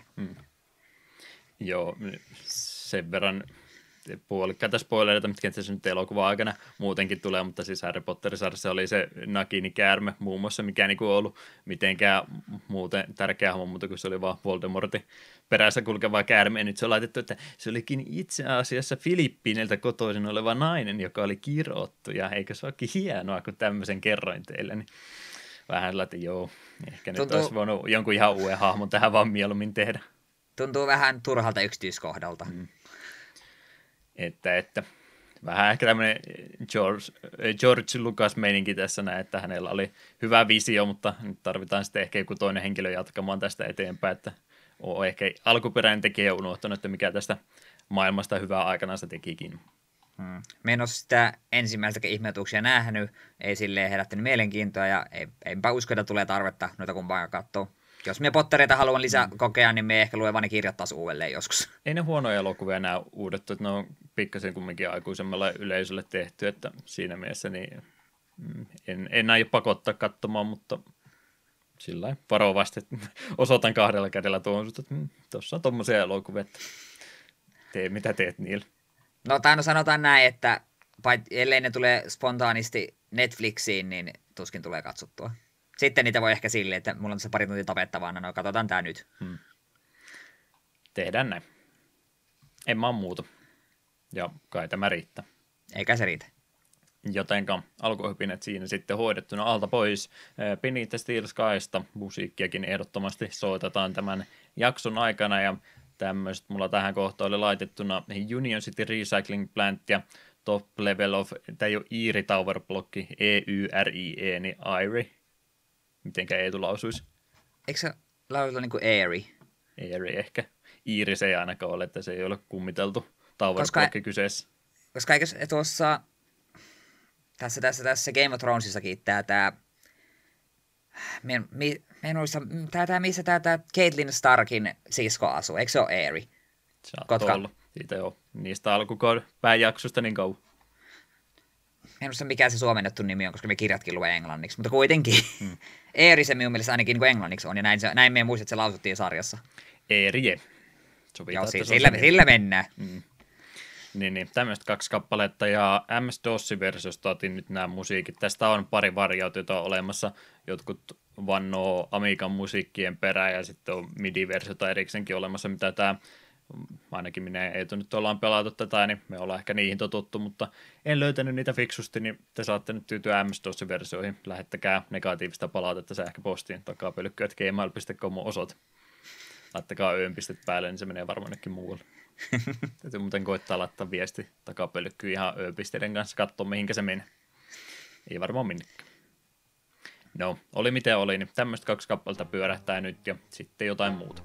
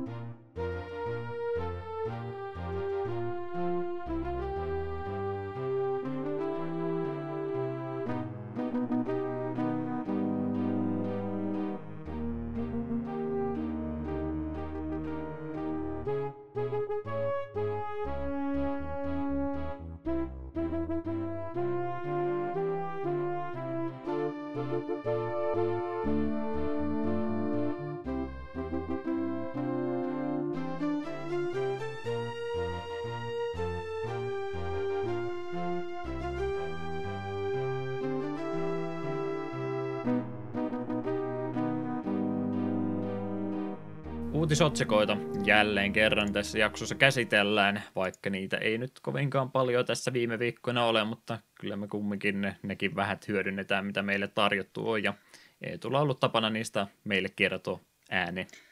Joo, täällä tosiaan on muutama kappale, mutta sanoisin, että nämä on ihan mielenkiintoisia molemmat. Nimittäin ensimmäisenä EA vahvisti, että remastered-versiot Command & Conquerista ja ensimmäisestä Red Alertista on oikeasti laitettu tuotantoon. Tehtävän on hankittu monia Westwoodin entisiä veteraaneja, mukana myös tuttu Frank Klepacci, joka oli vastuussa alkuperäistä musiikeista. Ai että, tämä on hieno uutinen. En tiedä, tulenko noita hankkimaan itse, mutta musta on silti todella hieno uutinen. En sitten tiedä, että kattoko ne EAlla vähän, että tämä Command & Conquer Rivals vähän räjähtää käsiin, että miten me lepytellään nämä fanit. Hyvinkin mahdollista, joo. Eli on siis mahdollista, että Blizzardilla tällä hetkellä se, että voi helvetti, meidän pakko tehdä se Diablo 2 remake. No se on ihan varmasti tulossa ennemmin tai myöhemmin muutenkin, että se on jo työala tällä hetkellä. Voin sen luvata. Mut joo, kyllähän ollaan näistä kyllä puhuttu tästä itse projektista, ja tämä nyt yllätyksenä kenellekään tullut, että tässä nyt muutama kuukausi vaan on, kun tästä viimeksi puhetta oli, mutta hyvä, nyt saatiin vahvistettuakin tietoa, että tämmöistä tulossa olisi. Kyllä on noita alkupää Command & Conquer nimenomaan pelannut, kun mulla RTS-puoli muuten aika pienillä kantimilla on ollut, kun ei tullut pelattua silloin aikaa, mutta Command & Conquerit kyllä kaikki pelasin silloin, niin tykkään tästä uutisesta kovastikin ja voisi sanoa hommata. Me oikeastaan toivon, että nyt kun nuo on tulessa ja samoin sitten tulee se Warcraft 3, tätä mikä Reforged vai mikä se nimi olikaan, niin toivottavasti joku näistä rupeisi jollain eSports-tasollakin olemaan kiinnostavaa, kun me jossain vaiheessa tykkäsin tosi paljon katsoa Starcraft 2 eSports-matseja, vaikka siis ei yhtään niin kuin itse jaksaisi pelata niin hyvin, mutta, tai edes yrittää pelata niin hyvin, niin silti minusta niitä oli mielenkiintoista katsoa, niin minusta olisi tavallaan kiva ruveta just jotain Command & Conqueria, tai vaikka sitä Warcraft 3 ruveta katsomaan ihan turnauksia. Kyllä minulla olisi mielenkiintoa katsomiseen, ei pelaamiseen. Niin, RTS jää niin pahasti jalkoin, kun mopaat sitten rupesi suosiossa nousee, niin miettii, että jos tämmöistä RTS rupeisi kilpahengessä vielä tai muuten suosion samaan, niin mä veikkaan, että se joutuu kyllä just olemaan joku tämmöinen vanhan pelin remasteri ennemminkin kuin joku sitten ihan kokonaan uusi IP tänä päivänä, että ymmärrän asenteesi kyllä ehdottomasti, että eikä tämmöisestä jonkun semmoisen kipinä ensin saisi ja katsoisi sitten, että mikä tuo RTS genren tilanne tuossa lähivuosina, lähitulevaisuudessa tulee olemaan sitten, että saataisiko tästä vielä semmoista yhtä isoa juttua kuin se silloin aikanansa oli. Mm. Ja myös jotenkin, ainakin just eSports-puolella, niin minusta on huomattavasti helpompi seurata RTS, vaikka nyt itse sitä pelannut, kuin seurata tai Overwatchia, koska mie en pysy kärryillä. Siellä kamera pomppii liikaa, kun taisi jotain Starcraft 2, niitäkin mie katoin. En ole ikinä pelannut sekuntiakaan kakkosta. Niin silti mie pysyin kohtalaisen kartalla, että mitä tässä tapahtuu. Vaikka välillä kyllä sielläkin tosi en pystynyt ymmärtämään, miten nopeasti ihmiset pysty klikkailemaan. Mm. Joo, ei niitä hienouksia. Niissä semmoinen ulkopuolinen välttämättä ymmärrä, mutta kyllä semmoinen jonkinlainen helppo käsitys, että kumpi tässä tällä hetkellä ehkä voi tulla on. Että massoilla tietysti, mutta toki siinä on vähän semmoista downtimea, jossa RTS aina se piltaamisvaihe ja muu, että jos ei hirveän aggressiivisesti ja alusta asti ruveta pelaamaan, niin en tiedä. Kyllä mäkin Starcraft 2 silloin katselin, kun se vielä suosittu peli oli aikanaan, niin muistan kyllä seuranneeni jonkin verran, mutta unohtunut kumminkin jo varsin paljon. Mut hyvä, että nämä tulee. Sitten täytyy kyllä ehdottomasti, jos molemmat vahingossa ostaa tämän näin, niin mua kyllä kaivelee edelleenkin se Starcraftin tappioissa. Nimittäin vaikka sitä ei ikinä niin julkisuuteen otettukaan, niin myönnettäkö, että Eetu kyllä ihan 100:lla pyyhki mulla lattia, että se on eniten tässä ahistanut viimeiset 1,5 vuotta tämän podcastin kanssa, että jossain se täytyy takaisin ottaa, niin en tiedä, olisiko se tässä sitten. Elä rankas ettes liikaa, kannattaa ehkä ottaa huomioon, että meillä ei siellä sillä asiassa, nyt jumalauta pelataan, ja siellä olit vasta, että mitäkäs nämä prosessit osaavatkaan tehdä. Niin no, se oli mun asenne kumminkin. Mietin, oli taas oli ihan silleen pelko persistä, ei hillutti, että on pakko pelata niin kuin silleen puolitosissaan oikeasti. Ja Serkrus voitti. Intellektuaali strategia. Kyllä. Mut joo, hypätäänpä RTSistä eteenpäin. Sega Agesiin, sekin ollaan täällä muutama otteeseen mainittu. Nimittäin tämä Sega Ages-projekti Switchille edistyy, ja jo Japanissa julkaistu Phantasy Star olisi nyt tulossa myös Jenkkeihin ja Eurooppaan. Segan PR-henkilö kertoi pelin tulevan 3. joulukuuta, ja hinta olisi 8 €. Alkuperäisen Phantasy Starin on kerran pelannut läpi. Tykkäsin kyllä. En siitä ehkä nyt jaksaisi uudelleen pelata, niin en ole tuota ostamassa, mutta minusta on hienoa, että tämä on kuitenkin tännekin tulossa, ja sitten jos jatkosatkin pamahtaa tänne, niin voisi nekin sitten jossain vaiheessa pelailla pois. Kyllähän ne JRPG-yleissivistykseen kuuluisi. Voitko enempää kertoa tuosta ekasta osasta? Mä aina tykkään kuulla, kun sä puhut vanhoista JRPGistä. Mikä siitä niin hyvään teki tai suositoi, että sitä piti tehdä jatko-osiakin? No se oli hyvin erilainen verrattuna, jos miettii, että on nämä Dragon Questit ja tämmöiset perus miekka ja fantasia, niin kuin tuo oli kuitenkin skifiä. Mm. Ja siinähän oli ehkä se uniikein puoli, että dunkut oli niin kuin first personista tällaisia niin kuin näitä, miksi näitä pelejä nyt kutsutaan, mutta siis vaan, niin kuin näyttää vanhalta tyylin dungeon crawlerilta, ensimmäistä persoonasta mennään. Sekavia ne oli ne osa dunkuista, karttaa minä käytin ahkerasti siellä loppupuolella, pää meni pyörälle. Ja sen muistan, että vaikka se ekahan on Master Systemin peli, niin vihollisten hyökkäysanimaatiot on helvetin nättejä. Hämmennyt monta kertaa, onko tämä Master System, että miten voi olla niin kuin näin nättiä ja näin sulavaa, että propsit sille. Kyllä se niissä tehokkaampi laite oli, vaikkei sitä monet myöntänytkään. Pelkästään se, että siinä oli hyökkäysanimaatiot, oli minusta jo hyvin hämmentävää. Eikä kaikissa Super Nintendo-peleissäkään, tai kovinkaan monen Super Nintendo-JRPGissä kuitenkaan ei ollut mitään vihollisille hyökkäysanimaatiot, ne vaan möllötti. Saattoi ehkä joku tulipalloefekti tulla, mutta se oli hienoa. Pitikö ihan niin kuin omaa karttaansa piirtää vai mitenkä asiaa teet? Ristikkopaperia täynnä? Minulla oli netistä mapit, koska alkupuolen me kyllä niin onnistuin, mutta sitten loppupuolella rupesi menemään hämmentyksi, kun oli monta kerrosta ja sitten piti tiputtautua jossain dunkussa kerrosta alemmas, semmoista niin lattian luukusta. Ja sitten jos sit oikein en ollut ihan varma kartasta, missä kohtaa siinä oot, sillä meni pää sekaisin. Joo, ettei peli sentään piirtänyt karttaa sun puolesta. Minun mielestä ei, että minusta ei voi netistä ihan katsomaan. En tiedä, miten 2., 3., 4. on, mutta se suosittelen kyllä, että jos sitä rupeaa pelaamaan minkälaisia apuja, niin kynä ja paperi. Minulla ei niitä kärsivällisyys ehkä siihen, mutta minä enemmän käytän Googlea. On kyllä internet pilannut kokonaan sen ajatuksen, jos miettisi, että haluaisin tehdä semmoisen rooli- tai rooliseikkailupeli, missä niin pitäisi omat karttansa piirtää, niin ei se vaan onnistu tänä päivänä, koska ei kukaan piirtää sitä. Yksi ihminen piirtää sen kartan ja sitten jakaa sen kaikille muille, niin se on siinä se koko idea sitten pilalla. Oliko se joku, mistä sinä olet puhunut 3DS:lle tai DS:lle, joku, missä pystyy itse alanäytölle piirtämään niin, kartan? Niin, puhuin sitä Eteri Audussesta, jos sitä eikä osaa pelaa sen siinä nimenomaan, että sä et voi, tai sitten se ei automaattisesti piirrä, vaan sulla on se toinen ruutu ihan sitä varten, että sulla on semmoinen ruudukko, minkä sä itse sitten piirrät kartan ja laitat sitten ikoneita ja muita symboleita, missä jotain tiettyä point of interestiä, niin siinä joutuu piirtämään itse ihan alusta loppuun asti. Se on kyllä siisti ominaisuus. Harmillisesti, jos Wii Ulle olisi ollut joku vastaava, niin olisin ollut varsin mielissäni. Mutta ei se oikein millään muulla konsolilla toimi kuin DSL, 3DSL ja Wii Ulla. Niin, ja DSL miehellä paremmin kuin on 2 ruutua just tiedeksi, että voi toisen dedikoida sitä varten. Mutta siis niin no Wii Ulla, joo, toki jos näyttö. Niin, kyllä. Puhelimella täytyy piirtää. Niin. Erillinen appi sitä varten, että kartta-appi tätä peliä varten. Niin, kato, ehkä ne toivottavasti sen, eikös nykyään uusissa peleissä rupeaa olemaan kaikenlainen kumppaniäppejä, niin siitä vaan joku vanha dungeon crawleri. No niin, ilmainen peli-idea siitä jollekin kuuntelijalle, että ei muuta kuin tekemään. Jep. Voidaan 2 euroa laittaa sun Kickstarteri. Ja sit siinä pelissä onkin semmoinen jippo, että aina kun se kuolet tai poisit dunkus, niin se resetoituu ja generoi uudelleen. Keskari pystytään, menit halpaan. Hyvä idea. Mutta mitenkäs, onko sulla mielenkiintoa ensimmäisiä Fantasy Stariin? JRPG:t on vähän semmoisia, että ei niitä vuodessa hirveän montaa ehdi jaksa pysty halua olemaan, mutta katsoo nyt sitten, että tämän kanssa, että olisiko tämä ehkä yksi niistä, mitä pystyy.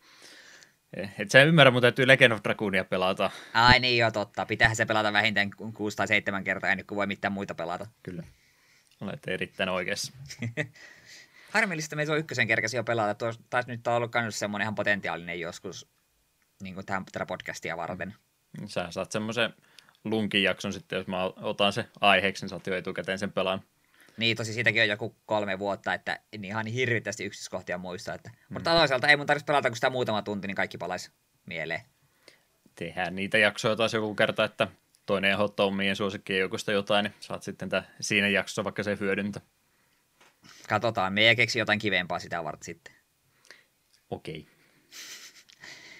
Joo, onko se Legend of Dragoon, mitä sä ehdotat? En mä oikein tiedä, voiko me sitä ehdottaa. Mulla on tässä nyt ihan suunnitelma se, että mä yritän niinku rikkoa ennätystä monta kertaa. Mä Legend of Dragoonin mainitsen yhden jakson aikana, että taidettiin mennä jo ylittä. No onneksi tämä meidän pääaiheena on point and clicks, että välttämättä ei ole kovin montaa yhtymäkohtaa. Kyllä, tässä pelissä aivan kuten Legend of Dragoonissa. Mm. Tässä on alkuvideo, muistuttaa minua Legend of Dragoonista. Tässä on hahmoja. Niin, pystyy liikuttamaan itse. Joo, anteeksi nyt kaikille. Mä oon jotenkin jumissa tällä hetkellä sen kanssa. Ei minä pääse sitä yli. Pika-uutisia saanko mä kertoa? Joo, kerro vaan. Mä yritän unohtaa tämän näin.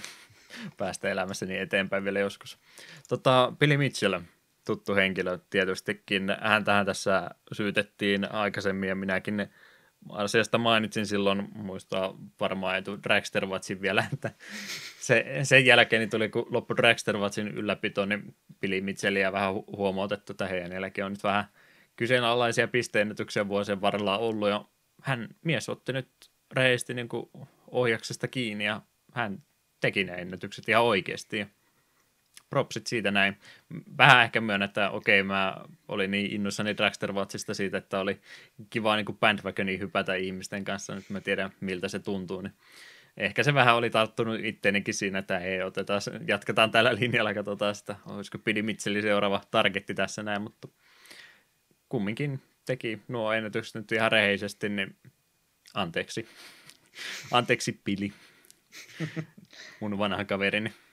Joo, siis King of Kongia, jos joku on sitä dokkaria nähnyt ja muuten miestä tietää, niin kyllähän se semmoinen showmies on, joka yrittää niin kuin sitten kontroversia jonkin verran myöskin ympärillensä saada, että siinä mielessä ymmärrettävä reaktio monilta, että toivottiin, että okei, toivottavasti hänkin jäi jostain tämmöisestä kiinni. Ja homman nimihän siis oli se, että hän ei pystynyt todentamaan niitä vanhoja ennätyksiä, että oliko ne sitä vaan väittämiä vaan vai mikä tässä oli ideana, mutta toivottavasti todisteita, että hän on näinkin tehnyt, niin eikä kukaan siis sitä kyseistänyt, että kyllähän mies on omassa taidolajissansa niin nimenomaan maailman parhaita, että kyseessä oli nyt vaan, että oliko ne niinku oikeasti toteutettuja juttuja vai oliko se vaan semmoista hänen kehuskelua pelkästänsä. Niin se nyt tässä oli ehkä enemmän ongelma, että ei kukaan kyseenalaistanut sitä, että pystyykö hän tekemään, vaan oli nyt enemmän ehkä semmoista teoa, että minä olen tämmöisen pisteennätyksen aikanaan tehnyt, että uskokaa minua. Niin. Loppu hyvin kumminkin. Mm. Vähän tuommoinen tietynlainen persona, niin sen takia ehkä kysymyksiä tuo herätti. Semmoista juttuja. Mulla on muuten, myönnettäkö, että mulla on vähän Dragster Watchia ikävä. Onko sulla? No on kyllä kieltettä vähän. Se oli jotenkin virkistävää joka ikisessä jaksossa. Mm. Punainen lanka katkesi siinä ikävästi. Täytyy käydä katsomaan sitä trediä, että mikä oli fallout sen jälkeen, että pyydettiinkö sieltä anteeksi niin kuin luvatti. Epäilen, että ei. En tiedä, mainitsinko mä viime jaksossa, että tänään jotenkin tuntuu tutulta, mutta jos en, niin N64 oli sen verran juttu, että Regiä vähän tuossa haastateltiin näiden jaksojen välissä muistaakseni, ja kysyttiin just tuon Nintendo 64 klassikin kanssa, milloin sitä saataisiin odottaa, ja Regi sanoi, että ei kannata odottaa.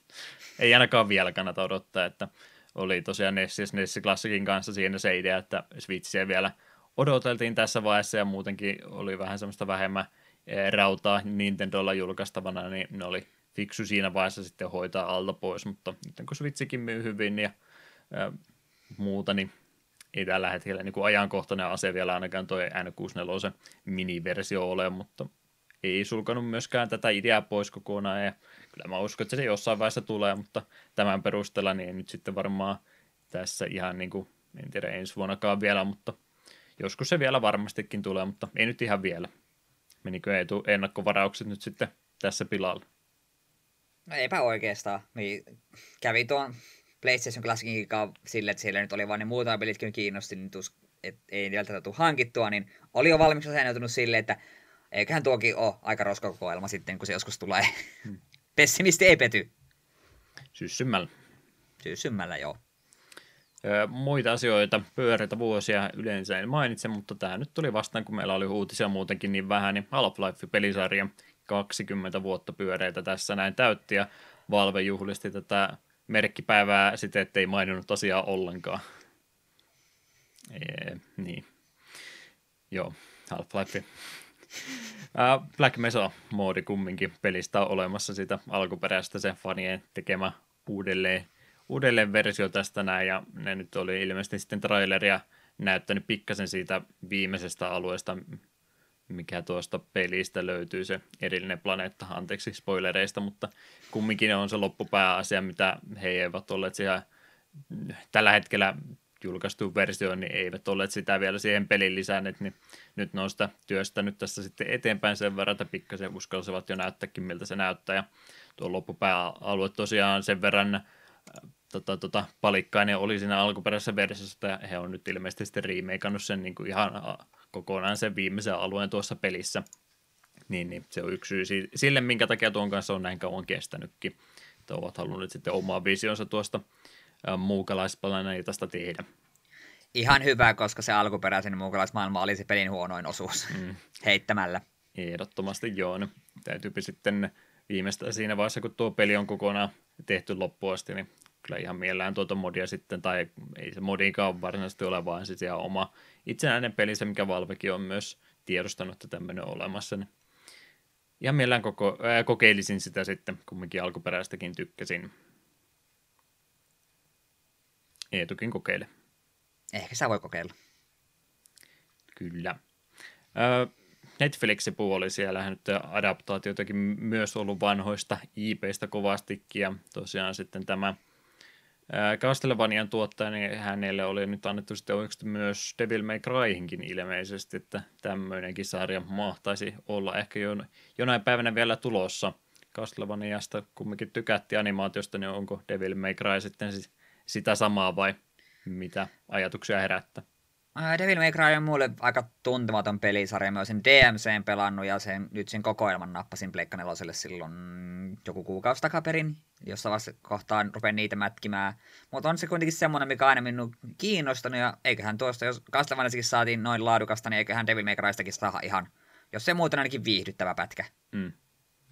Ja nimenomaan se viihdyttävyys ja teema ja tyylikkyys Devil May Cry maailmassa ehdottomasti kumminkin parempi on, mutta Castlevania ehkä maailmana ja tunnelmana niin omalla tavallaan helpompi adaptaatio tehdä, että en tiedä miten tuosta Devil May Crysta sitten kaikki saadaan irti. Myönnettekö nyt ei ne DMCn lorea tunne kovin kahvi, jos siinä semmoista on, että enemmän ehkä toiminnastaan tunnettu se kuin tarinastaan, niin tiedä sitten miten se tuommoisena animaationa tai minä ikinä hän se aikookaan tehdä. Oletan kyllä kumminkin, että animaatio tuosta varmaan on tulossa, niin en tiedä, miten se onnistuu, mutta onnea yritykseen kumminkin.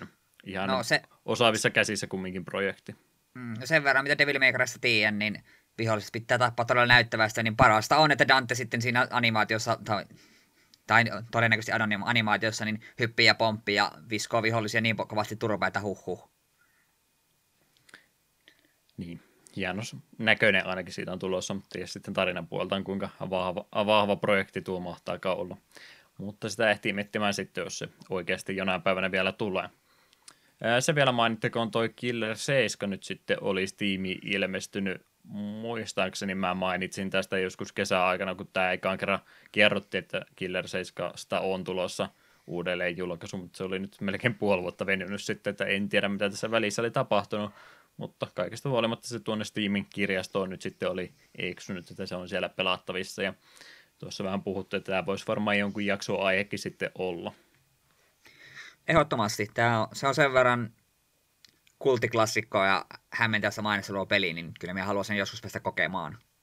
Siitäkin kumminkin jo 13 vuotta aikaa, että meidän kriteerit täyttää kumminkin.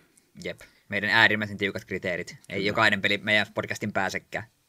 Ei, valinnat on kovaa, että kulttiklassikkoja on ollut jo, ja sitten Game Gearin Power Rangers, joka ylittää ne kumminkin huomattavan reilulla marginaalilla, että joo, hyvä jakso ja hyvä peli, ei sinne mitään.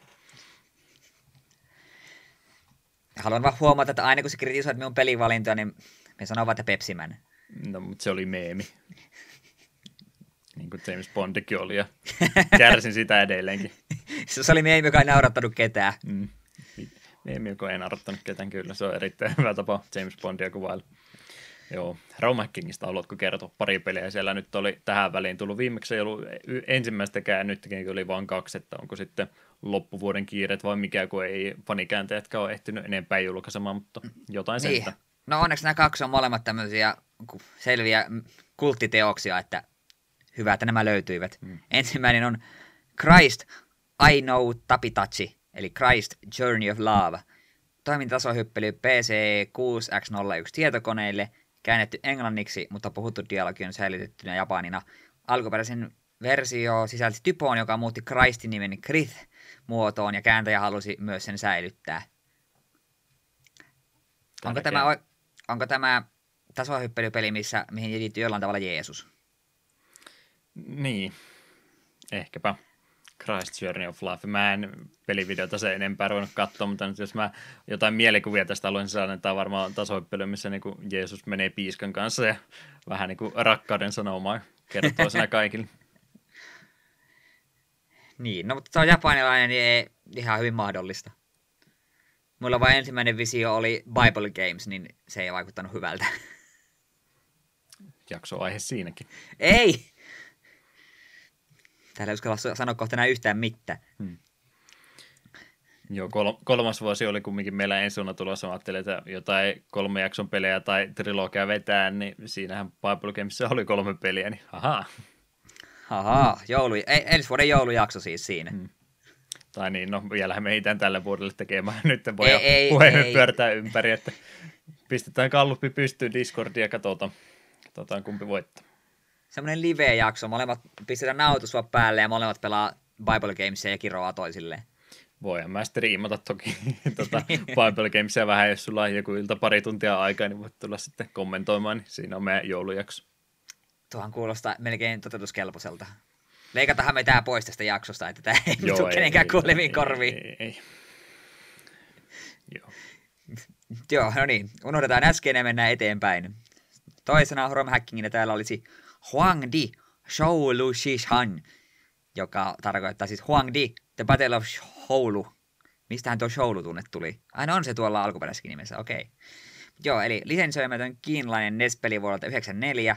Tasohyppely perustuu kiinalaiseen mytologiaan, jossa pelaajan ohjastama keltainen keisari Huangdi taistelee Qi-jouta ja hänen ilkeitä liittolaisiaan vastaan.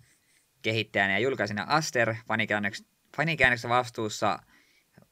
Mikä? Backhandsack Davey. Niinpäs olikin. Siellä oli jotenkin kirjaimet omituisesti, ei minun silmät pystynyt ymmärtämään. Hmm. Aina välillä päätänsä nostaa nämä kiinalaiset NES-pelit, ja ne on tasaista laatua kumminkin ollut kaikki. Mie nyt heitän villin verkkauksesta avaamatta tuota linkkiä ja katsomatta kuvakaappauksia, niin mie tiedän, että mie en tule ikinä pelaamaan tuota peliä. Tämä pystytään muuttamaan sillä, että mä pakotan sut pelaamaan jossain jaksossa tämmöistä. Joo. Ehkä minä omalla jalani tuota testailin. Joo. Vannon käsi sydämellä. Uskon kyllä. Ehdottomasti. Joo, ei tämän jännempää valitettavasti Romakin puolella tällä hetkellä ollut, että kuten tuossa mainitsin, niin en tiedä, onko sitten muita kiireitä vai onko siellä sitten isompia projekteja kesken, jotain tämmöistä ehkä siellä taustalla on, niin ei sen jännempää kerrottavaa sillä rintamalla tällä kertaa, mutta me vaan raportoidaan, ei me näitä itse olla käännetty. Voitaisiin me tietysti suomeksi ruveta kääntämään jotain pelejä, jos sulla on ylimääräistä aikaa sattuu olemaan. Mikähän olisi hyvä? Tiedätkö, kun näissä just Final Fantasystä näistä on näitä suomikäännöksiä löytyy, niin voisi joku semmoinen Legend of Dragoon suomeksi. No niin, vai Savoksi, niin kuin nämä niin ski-jumpit oli. Niin ai että. Savon kielikääntö. Se oli hieno ilta, kun me pelattiin sitä Savoksi. Hmm. Mie lyön sinua miekalla. Ilkeä lohikierme.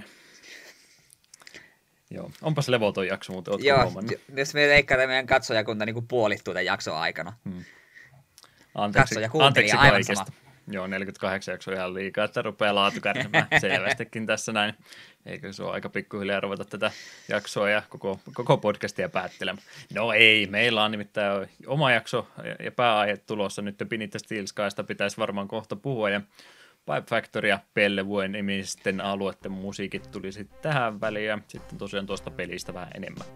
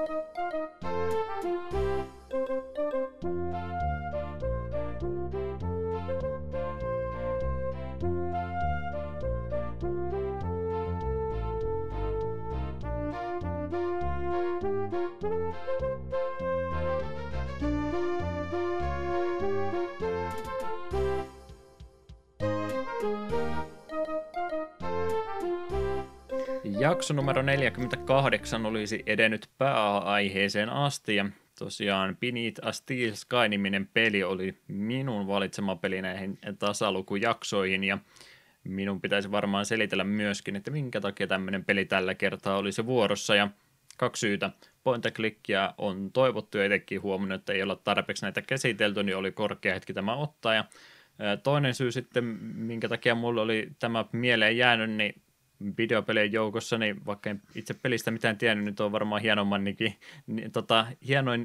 niminen peli, mitä mulla nyt mieleen ylipäätänsä tulee, ja mä niin olen tiedostanut tämän pelin olemassaolo jo pitkän aikaa, ja nimikin mielessä ollut, ja omia niin kuin mielikuvia tuosta pelistä, että mikä tämä mahtaa ollakaan, ja nyt halusin sitten ottaa asiasta selvää, että onko minun omassa päässäni oleva visio tästä pelistä niin yhtään lähellä todellisuutta. Ja sitähän takapölkyssä pystytään hyvinkin käsittelemään. Miten se Eetun kanssa, oliko alkuunkaan tuttu peli sulla?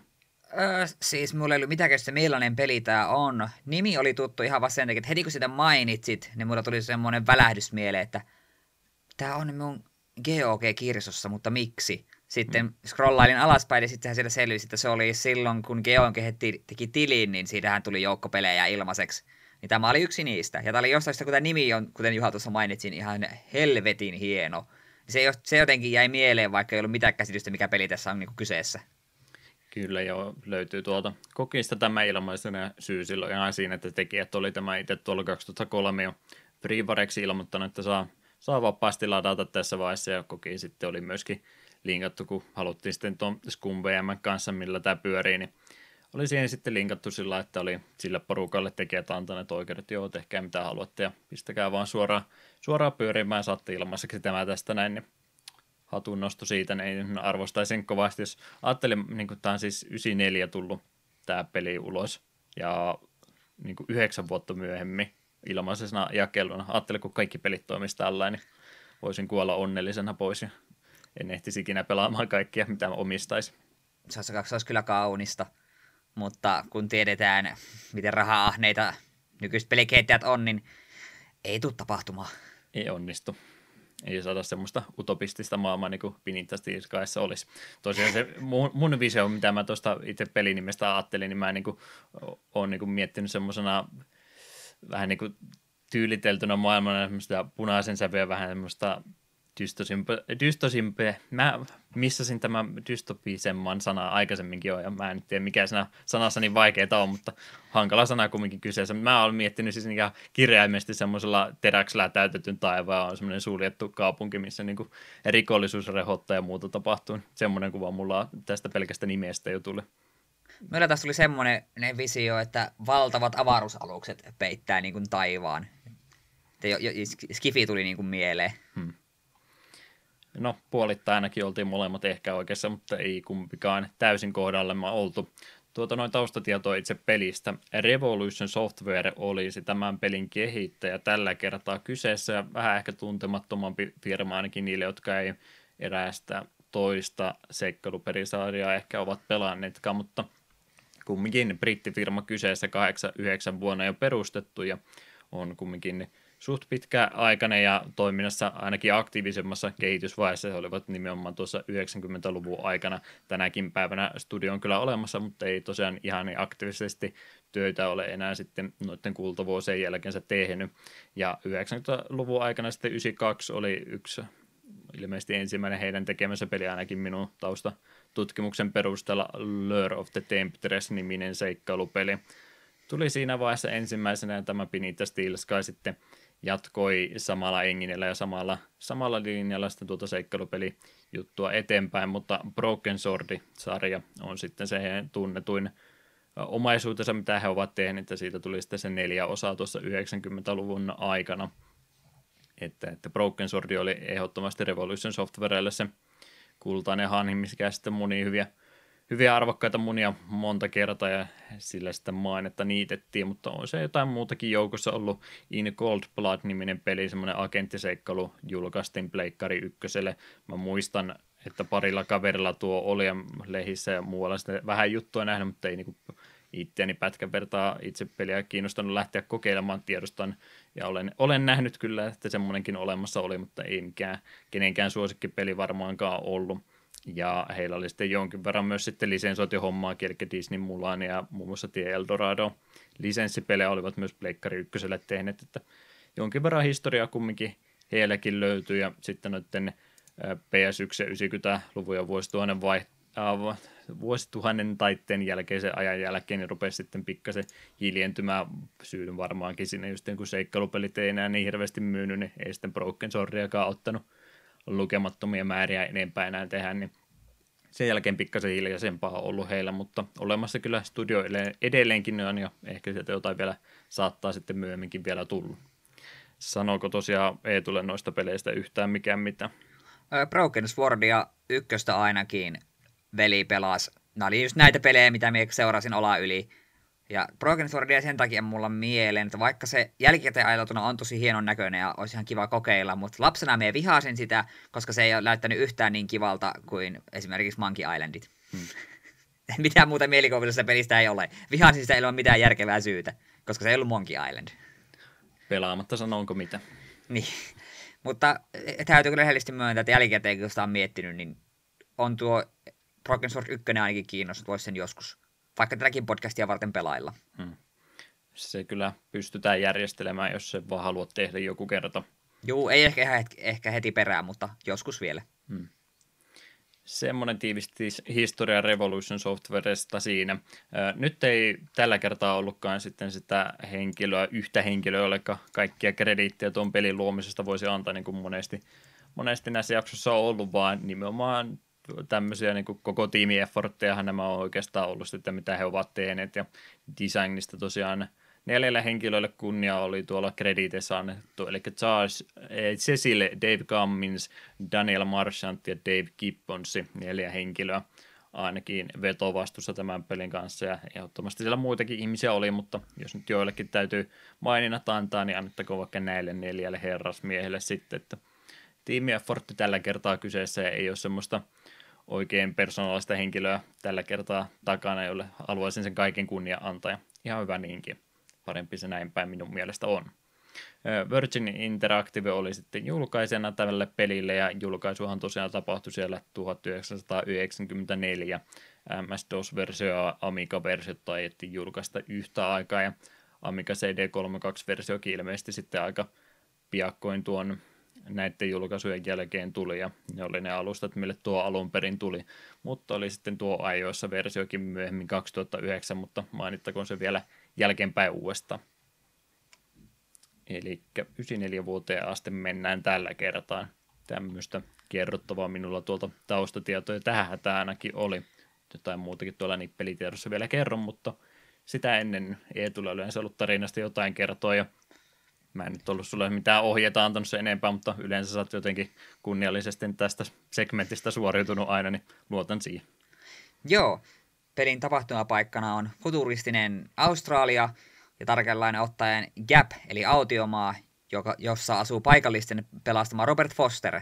Hän oli ainoa lapsena selviytynyt, kun helikopteri putosi Gappiin. Sitten aikuisiällä läheisesti Union Citystä saapuu joukko, jotka vangitsevat Fosterin ja tappavat paikalliset tekoälylinkin käskystä. Foster onnistuu kuitenkin paeta vangitsijoiltaan ja koettaa sitten paeta Union Citystä ja selvittää, miksi Link on hänestä niin kovasti kiinnostunut, ja Fosterin ainoana apuna on hänen uskollinen robottinsa Joey. Tiivis taustatarina. Kyllä. Eli autiomaassa kasvanut Robert Fosteri napataan ja viedään sitten Union Cityin, mistä hän kotoisin ilmeisesti on, ja sinne sitten seikkailemaan. Se itse syy, että minkä takia hänet kidnapataan, niin selviää sitten vasta paljon myöhemmin, mutta Union City, minkälainen paikka on kyseessä? Union City on hyvin futuristinen kaupunki korkealla, josta saattaa ehkä tuo pelin nimikin vähän juontaa siihen, että nämä kaupungit sijaitsevat tällaisissa korkeuksissa.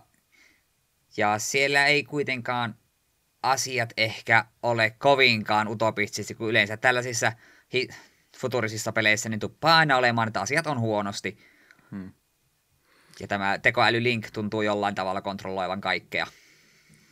Jotain vähän niin kuin 50-50, kun yleensä on helppo sanoa, että onko tämä utopistinen vai dystopistinen, ja nyt mä oikein itsekään osaa sanoa, että kumpi tämä on. Tässä on ehdottomasti vähän ehkä enemmän miettiä, minkälaista toi skifikirjallisuus niin kuin oli aikanaan se joskus 40-50-luvulla, että on ehkä enemmän semmoinen visio, että tässä nyt ei kaikki välttämättä siis päällisin puolin, tämä nyt ei ole ihan täysin taistelua elämästä se tämä meininki, mutta kumminkaan niin ei tässä nyt ehkä ihan niin semmoisissa lentävissä autoissa ja muissa mennä, vaikka nyt rakennukset, korkeat rakennukset tämmöiset, niin aikainen peruspilari utopistisissa tarinoissa onkin, niin ei kaikki mene hyvin, mutta ei tällä nyt hirveän huonostikaan kaikilla mene, että eriarvostumista ja muuta ehdottomasti olemassa, ja tietysti se alempi ihmisluokka niin laitetaan erikseen rikkaista, mutta ei nyt muuten välttämättä nyt ihan kamala paikkakaan tuo ole elää. Rajattu ja sillain suljettu ympäristöhän tuo, että tuolta ei sitten pääse lähtemäänkään pois, ja se ihmisten vapaus tässä nyt kärsii, mutta suojassa kumminkin on, ja elää pystyy tuolla kaikki. Niin on niitä huonompiakin vaihtoehtoja, mutta minun mielestä se, että maailmassa on käytännössä mitä oliko niitä 6 tällaista isoa kaupunkia, ja niiden välillä on pelkkää autiomaata ja kuolemaa, missä on siellä täällä muutamia ihmisiä, niin minusta se kertoo jo paljon, että asiat on mennyt jossain kohtaa pahasti pieleen. Joo, ei kaikki ole kumminkaan oikein mennyt, mutta siitä huolimatta ne vähän on, niin kun otetaan molemmista ääripäästä, niin tässä totta. Näin teemoja tässä maailmassa, kyllä. Ja sekin on myös jännä, että tämä on niin kääntänyt yleensä, kun on tämmöisiä vähän niin kuin tulevaisuuden kaupunkia, mietitään korkeita rakennuksia ja muuta, niin eikö se yleensä nimenomaan niin päin, että rikkaat menee ylös ja jätetään pohjasakka sinne pohjalle, ja tässä se on nimenomaan toisinpäin, että ne rikkaat on siellä alhaalla, ja sitten ne alemman luokan ihmiset, niin ne laitetaan sinne ylös mieluummin, niin eikö tämä vähän niin kuin väärinpäin? Kiitämättä vähän erikoinen ratkaisu. Sitten ne pääsee pois, ja jos ne ei halua rikkaat nähdä niitä köyhiä siellä ollenkaan, niin pakkohan niitä on alas joskus tulla kumminkin. On se, että kulkua on tosiaan tuossa maailmassa estetty, kun se on korkeita rakennuksia ja muuta, ja hissit on erittäin tärkeä kulkuväline, että pääsee paikasta toiseen, niin siellä on tosiaan ihan sitten ihmisluokkien kulkemista rajoitettu kyllä sillä, että kaikki ei pääse välttämättä sieltä sinne pohjalle tulemaan, ja mä mietin just, että miten tämä nyt elämä käytännössä toimii, jos ne on pakko olla siellä ylhäällä vaan, että kai se tietysti 4 seinän sisällä kiva olla, ja kai sieltä sitten ruoka ja muukin peruselintarpeet niin on hoidettu tavalla tai toisella niin pitkälle, että tässä ei päästä valitettavasti tuota pelimaailmaa tutkimaan, että rajattu alueen tuo niin kuin yleensä seikkailupeleissä, että ruutu kerrallaan eteenpäin, mutta ei tässä nyt ihan vapaasti päästä joka paikkaa tutkimaan. Kyllä.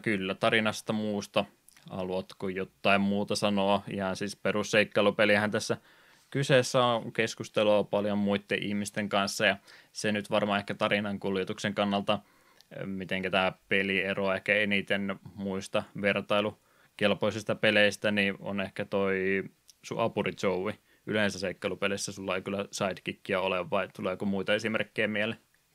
Eipä oikeastaan. Kaikissa aika pitkästi mennään yksinään. Korkeintaan hetkeksi tulee joku hahmo, mikä näyttää, että minne mennään tätä vastaavaa, mutta Joey on kuitenkin tässä sinun mukana oikeastaan koko ajan, ja sitäkin pääsee ei nyt suoranaisesti kehittämään, mutta matkan varrella oppii vähän uusia kikkoja.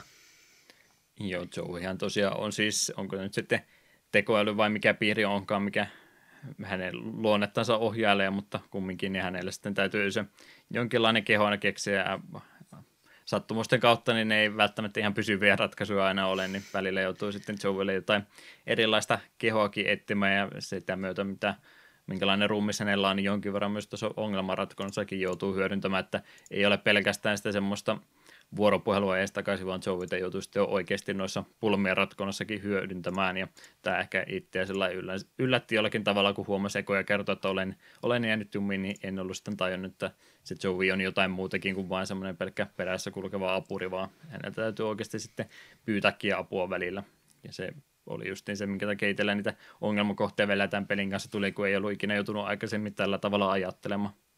Jep, yleensä seikkailupeleissä pääsee pitkälle, kun esineitä yhdistelee vaan toisiinsa ja naputtelee kaikkialta, mutta tässä silleen ei pärjää, pitää Joeya välillä pyytää apun.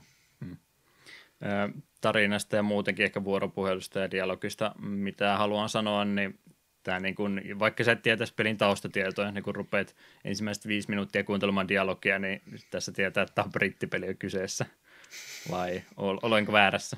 Et ole yhtään väärässä. Että brittihuumori kyllä kukkii tässä näin oikein isolla kukalla tällä hetkellä, että kyllä brittipeli ehdottomasti on kyseessä ja huumori on brittihenkistä ja muutenkin semmoinen kanssakäynti, niin en tiedä, mä ehkä jo sitä, tämä menee niin kuin ehkä enemmän ilkeän puolelle, että välillä yritetään olla sarkastista ja piikittelevää ja välillä se menee jo vaan vähän ylikin, että musta oli dialogi suorastaan ilkeitä paikoittaa. Joo, kieltä tässä ei kyllä kovin montaa kivaa saada ihmisille sanota. Tai roboteille, tai robotit etenkään.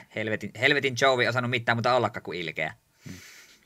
Ja niin, siis se, että se on humoristinen peli, niin eihän siinä mitään vikaa ehdottomasti ole, mutta se, minkä nyt jos jotain isoa miinusta tälle pelille haluaa antaa, niin ehkä se nyt sitten menee omaankin piikkiin, mutta pikkuinen ristiriita mun mielestä tässä on, koska tämä kumminkin alkaa tämä peli, sekin myös ehdottomasti otetaan askel vielä taaksepäin tarinan kanssa. Tämä pelihän siis aloitetaan ihan tämmöisellä alkuvideolla about 4 minuutin mittaisella pohjatarinalla, joka on sitten näytetty sarjakuvamuaisesti, eli tästä tuotantotiimistä, joka tässä mukana oli, niin tämä Dave Gibbons on siis ihan ammatikseen sarjakuvia tekevä henkilö, ja se onkin yksi nippelitieto, minkä mä tuonne olin kirjoittanut, että hän oli siis luomassa tuota Watchmeni-sarjaa.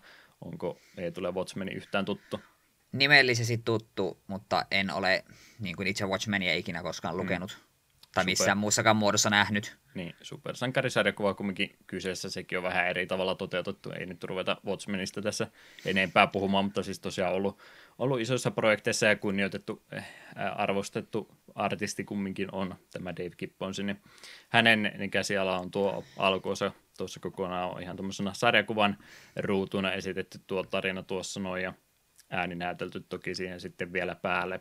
Tuon pystyy tuon sarjakuvan netistä sitten vähän korkeampi resoluutioisena vielä erikseen selailemaan tänä päivänä, jos ei sitten halua tuosta pelistä sitä katsella tarpeeksi. Tarkkaan se siinäkin on, mutta pystyy tosiaan selailemaan sen sitten vielä omalta ruudulta, jos haluaa sen vaikkapa käydä vilkaisemassa, jos ei peliä sitten malta enempää pelata.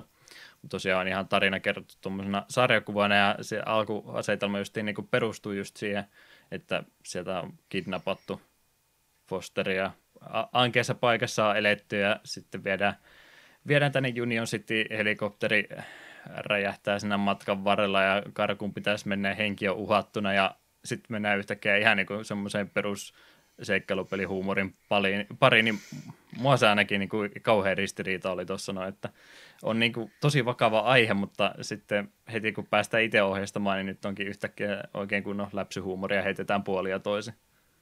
Joo, kieltä, että kyllä se hyppy siitä sarjakuvasta, joka on tosi hieno. Me tykkäsin tosi paljon sitä introsta. Niin se hyppy tuohon itse pelin tyyliin oli vähän, tai nimenomaan tähän pelin kieliposkella tyyliin oli vähän erikoinen ratkaisu. Että kyllä se siis se huumoripuoli ainakin paikoittain toimii nyt enemmän, ehkä sanoa, että enemmän oli semmoista naamanäkkärillä meininkiä, vaikka ne kuinka yrittikin hauskuttaa, mutta kyllä siellä hetkiä ehdottomasti tulee, että itsekin tuli kunnolla naurahdettua. Jos nyt esimerkkejä haluaa heittää, niin siellä About-pelin keskivailla on tämmöinen plastikkakirurgia-tyyppinen mesta, missä nyt ehkä tehdään vähän muitakin muokkauksia kuin pelkästään ulkonäköön liittyviä, niin siinä kun menet sitten omin nokkineen sinne kuokkimaan ja tohtori vähän itsekin siellä ilmaa imppailla sinne menemään ja katsoa, että okei, tämä nyt ehkä ihan semmoinen kunnon virallinen mesta olekaan, että en tiedä minkälainen tohtori kyseessä, ja siellä on potilaskin tällä hetkellä makaamassa siinä pöydän päällä ja se käy siellä vähän sorkkimassa sisälmystä, niin siinä vaan kattelijalla ja yllätti kokonaan, että menit juttelemaan sille ja oli sillä, että moro, mitä sulle kuuluu? Oi, sä oot hereillä, että joo, toi kysää mulle viiniryppäillä, että no en tuonut viiniryppäillä, no hyvä, ettei tuonut, niistä tulee vähän niin kuin vatsanpuruja mulle, niin tuommoiset hetket toimi tosi hyvin, mutta ihan niin kuin semmoinen perusvuorovaistelu perushahmojen kanssa, niin en mä tiedä, se jotenkin oli niin ristiriidassa mulle, että en tykännyt niin kuin ylipäätänsä ehkä tuosta dialogista niin paljon kuin monet muut. En tiedä, oliko se sitten ennakko-odotusten vika vai mikä, mutta vähän häiritsi mua ainakin tuo. Mä en olisi ehkä häirinyt niin paljon, vaikka se niin tosiaan tuo hyppy vakavasta kepeään tapahtui vähän turhan yllättäen. Et sen verran, mitä pelasin ja kerkesin loppupuolta katsoa, niin minulla ei niin iso ongelmaa tämä dialogi tuottanut, mitä sinulle. Niin, ja sitten kun se kumminkin yrittää vielä jälkeenpäin, tulee niitä hetkiä, kun se yrittää taas olla vakavampi, niin se ei sitten mun mielestä toimi niin hyvin, että yrittää taas lennosta vaihtaa sitä asetelmaa, että okei, nyt naurut siksi, että oppas nyt hetki aikaa vakavissa, niin ei se mun mielestä toimi niin, että sä yhtäkkiä vaan vaajat sitä taas takaisin, että se olisi pitänyt jommassa kummassa pitäytyä kiinni, ainakin omasta mielestäni. Joo, no varmaan just tuon takia nämä Monkey Islandit ja Simon & Sorcery toimii, koska ne pitää kuitenkin kaiken koko ajan täysin hupsuna. Ja sehän tuossa tosiaan olikin se yksi syy, että minkä takia tämä peli siis tosiaan tämmöiseksi meni, niin siellä oli ihan siis kehittäjätiimin puolella nimenomaan sitä kahteen suuntaan köyttä vetämistä. Mä en muista, ketkä sinne nyt oli ne Pushing Up Process, ei tule myöskin tuttu YouTubetta, niin hänellä on hyvä video Beneath Steel Skysta, voi käydä vaikka senkin tämän jakson jälkeen katsomassa, niin hän oli maininnut, että siellä tosiaan oli kehitystiimissä kaksi henkilöä, jotka oli eri mieltä siitä, että toinen halusi tehdä vähän vakavampaa, ehkä sieramaista seikkailupeliä lähteä tekemään, ja toinen halusi nimenomaan LucasArtsemaista ja hupsuttelua, ja siinä on se lopputulos sitten, että ne teki kompromissi, ja se on sitten niin kuin vähän vakava, mutta huumoriakin siellä mukana, ja niin on se jollain mielessä hyvä, että on näitä esimerkkejä, kun on se yksi henkilö, joka saa aina tahtonsa läpi, niin joskus niistä saattaa tulla todella hyviä tuotoksia välillä, on semmoiset, että joo, tämä nyt menee ihan ylitte. Niin, tässä nyt on vähän semmoinen, en tiedä, ei tämä toiminut mun mielestä tällä tavalla, että rupeaa kaksi ihmistä tekemään omaa visiotansa ja sitten se niin menee vähän liian pahasti ristiin nämä kaksi ajatusmallia minun mielestäni. Että se nyt tuossa tarina sillä, että minkä takia tästä tämmöinen tuli, että se oli ihan tietoinen valinta, että se yritettiin omia intressejä ajaa eteenpäin ja yritettiin sitten sitä kautta vähän niin kuin saada niitä molempia elementtejä yhteen, mutta ei ne minun mielestä täysin hyviä oikein toisensa loksaada. Ja sitä muutenkin niin kuin vielä yritettiin jopa tästäkin vielä humoristisempaa saada tuosta ääninäyttelystä, kun puhutaan, että britin murretta tässä, ei murteista voi puhua, mutta brittiääninäyttely on kumminkin parhaimmillaan, että vähän niin kuin Monty Pythonin sketsiä tuntui toisenaan olevan tässäkin menossa, niin nehän oli siis ilmeisesti yrittänyt alun perin saada tämmöisiä näyttämönäyttelijöitä, onko ne parempaa suomenkielistä termiä olemassa?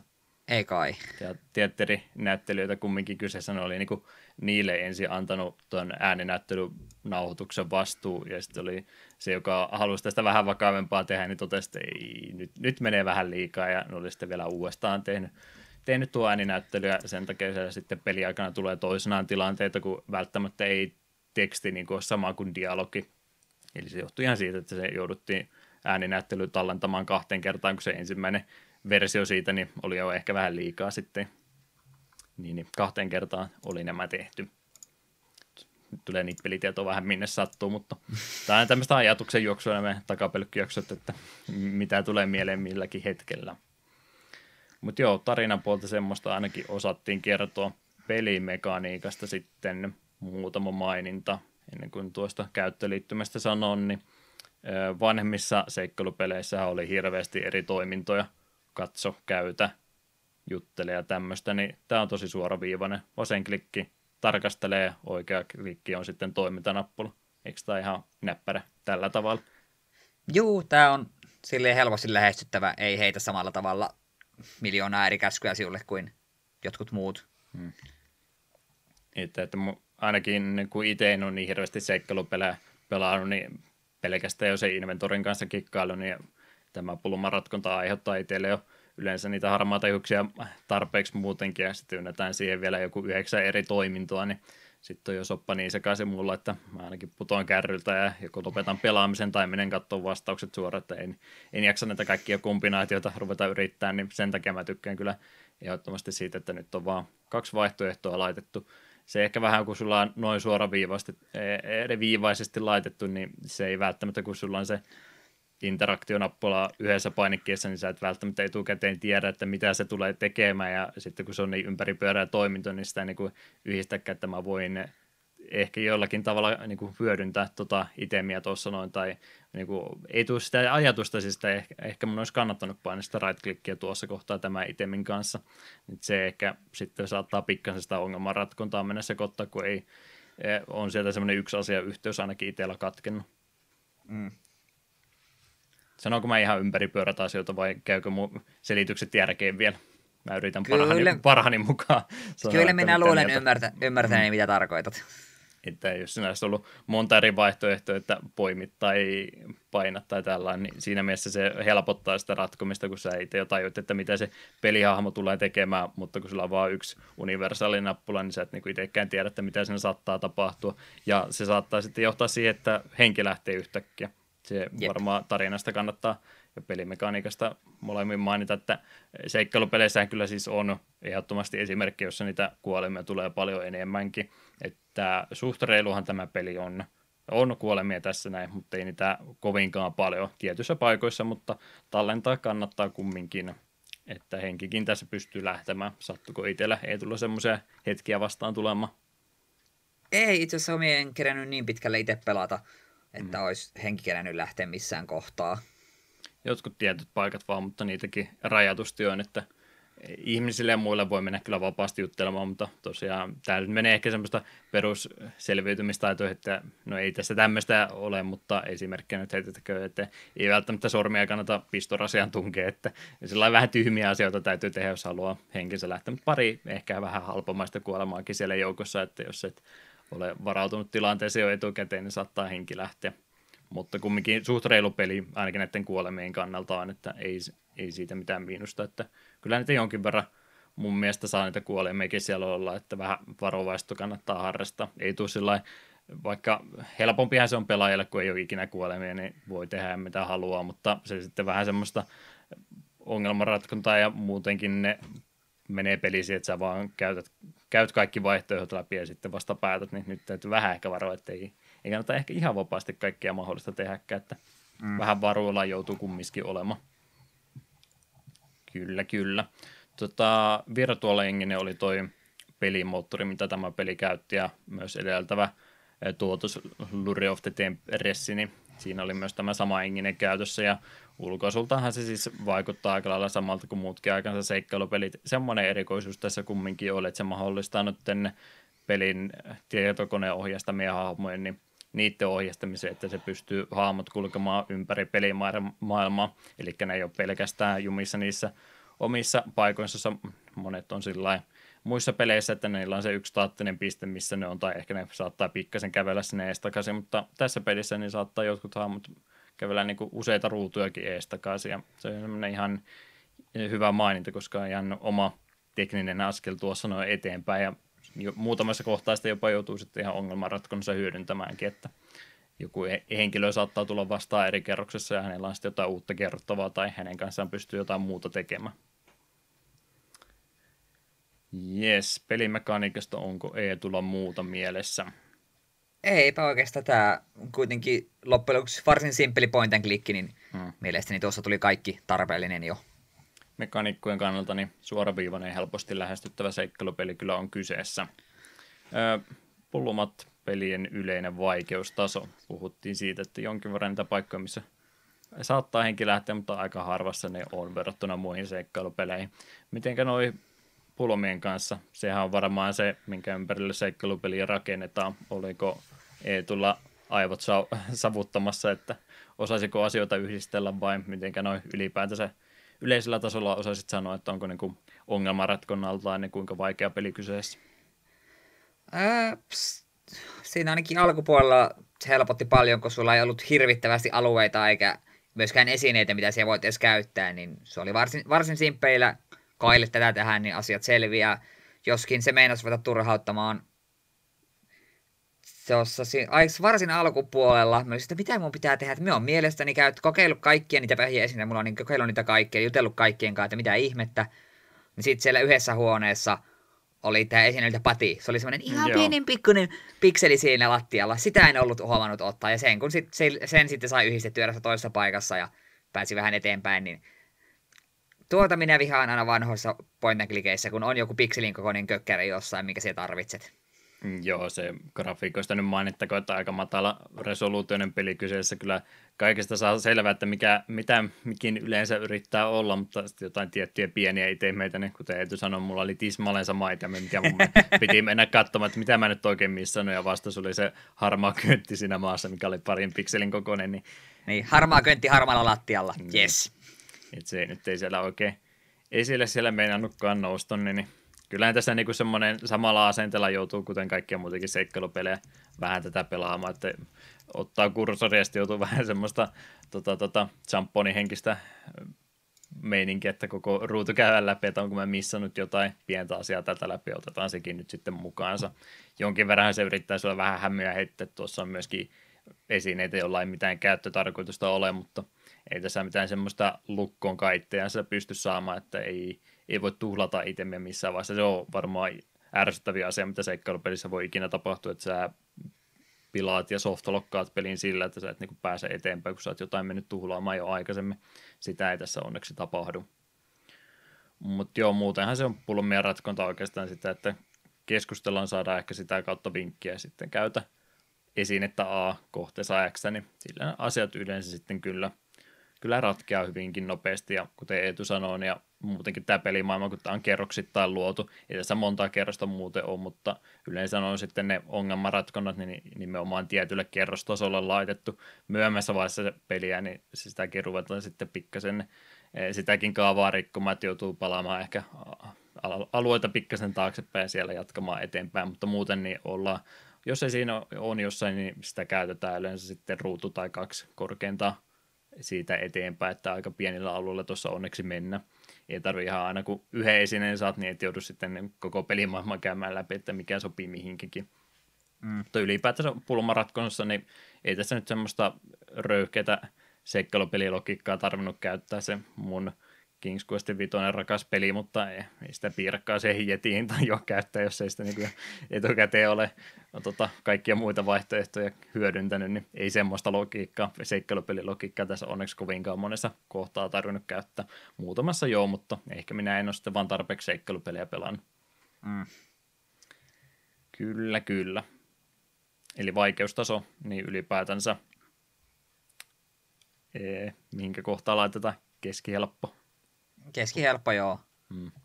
Että se helpottaa tosiaan, kun on vaan yksi painike, mikä on käyttöpainike, niin siinä myös pikkasen helpottaa sitä ongelmanretkonnan määrää, ettei tarvitse ihan hirveästi vaihtoehtoja ruveta tekemään, ja aika harvoin tarvii itsemeitä keskenänsä yhdistääkään, että yhden kerran ehkä korkeintaan taisi semmoinen olla, kun joutu sieltä inventorista laittaa, että se saattaa ehkä yllättää, että sitä pystyy ylipäätänsä tekemään, mutta ne on sitten kaksi semmoista ihan järkevää itemeä kumminkin, mitkä menee yhteen, että ei siinä nyt mitään yritetä kovinkaan pahasti pelaajaa hämyttää sitä kertaalleen vaan hyödyntämällä.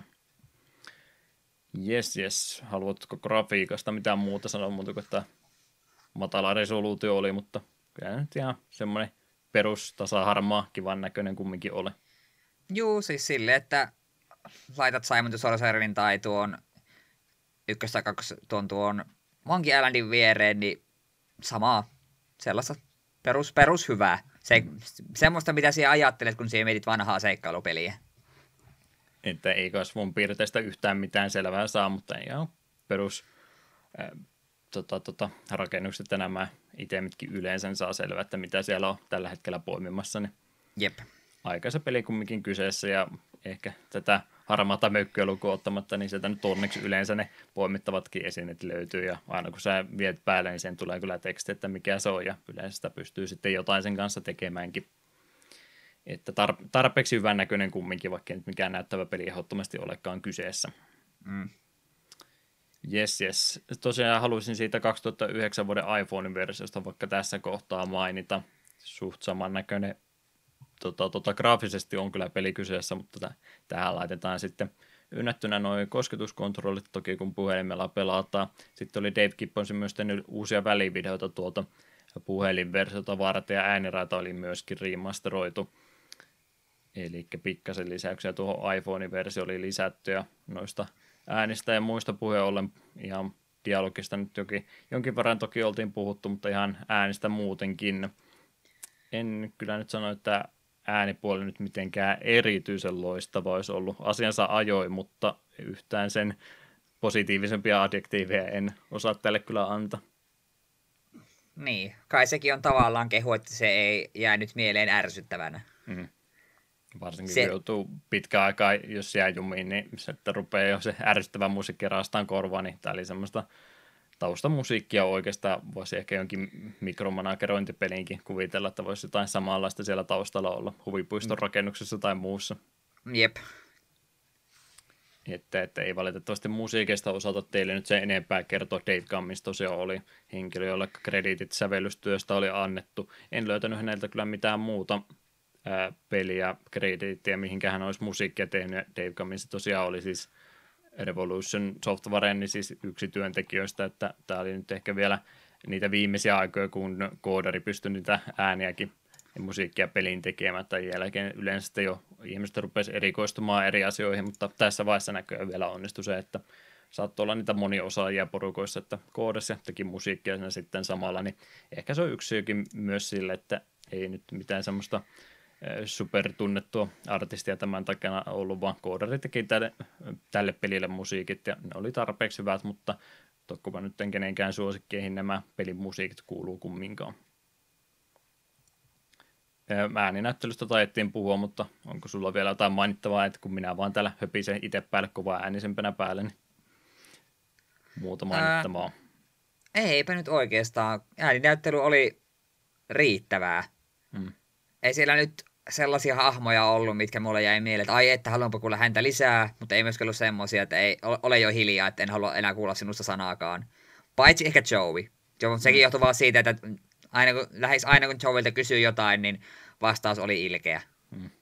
Piikikäs vastaus jokaisen tuli. Joo.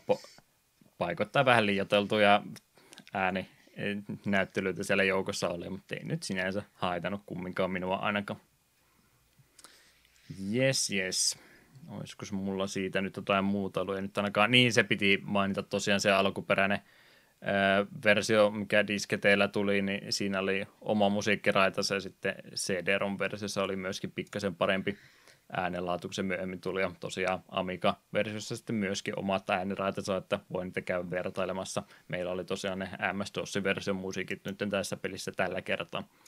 Mitä soitin, niin en halunnut niitä ruveta sekaisin laittamaan. Yes, sillä aikaa kun Eetu miettii muuta sanottavaa ja suosittelua tästä pelistä, niin mä annan vielä muutama nippelitiedon, mitä tuosta pelistä löysin. Eli 91 vuonna oli jo pelin työstö aloitettu 3 vuotta aikaisemmin, ennen kuin se lopullisesti julkaistiin. Ja alkuperäinen idea tuolle nuorelle yritykselle oli, että Mirrorsoft olisi ollut tämmöinen brittijulkaisutalo, aika isokin semmoinen. Tai ei Mirrorsoftin, mutta Mirrorsoftin omistaja, niin hän oli kumminkin aika iso taho omalla media-alan vaikutusvallallansa, mutta kuitenkin tuo Microsoftin omistaja, se on varmaan joku muu henkilö, Microsoft ja Mirrorsoftin omistaja menehtyi sitten kumminkin vuonna 1991, ja uusi johto, joka hänet korvasi, niin totesi, että me taitaa nyt mieluummin tehdä niin, että pistetään homma poikki ja myydään kaikki meidän omistava omaisuus tässä näin vaan jakoon ja yritetään sitten jotain ihan muuta, eli pistettiin se omaisuus sitten kokonaan jakoon tässä vaiheessa, ja yksi syy sille myös ilmeisesti oli, että tämä henkilö, minkä takia mä häntä muuten kirjoittanut ylös, Maxwell oli tosiaan hänen sukunimensä, ja Maxwell Communications oli tämä media imperiumi, mitä hän oli tässä kasannut, että oli erittäin rikas mies kumminkin kyseessä, mutta oli myöskin sitten aika leveästi elävä henkilö ja oli ilmeisesti sitten vienyt yhtiöomaisuutta niin kuin omaa omiin tarkoituksiin, että se, missä hän oli kuollut, niin oli ilmeisesti, oliko se joku jahtionnettomuus vai mitä tässä nyt oli tapahtunut, niin tietää kyllä, että oli kyllä rikas mies jo pelkästään kuolematavastansa. Niin. Oli sitten ottanut tätä yhtiöomaisuutta omaan käyttöönsä, ja kun hän menehtyi, niin taisi olla sitten jo itse yhtiö sen verran pahasti miinuksen puolella, että siinä sitten kaikki muukin romahti, ja sitä myötä tuo julkaisijatalo, minkä piti sitten tämä Spinning the Steel Sky julkaista, niin myös meni konkkaan ennen kuin peliä saatiin edes kunnolla alueellekaan.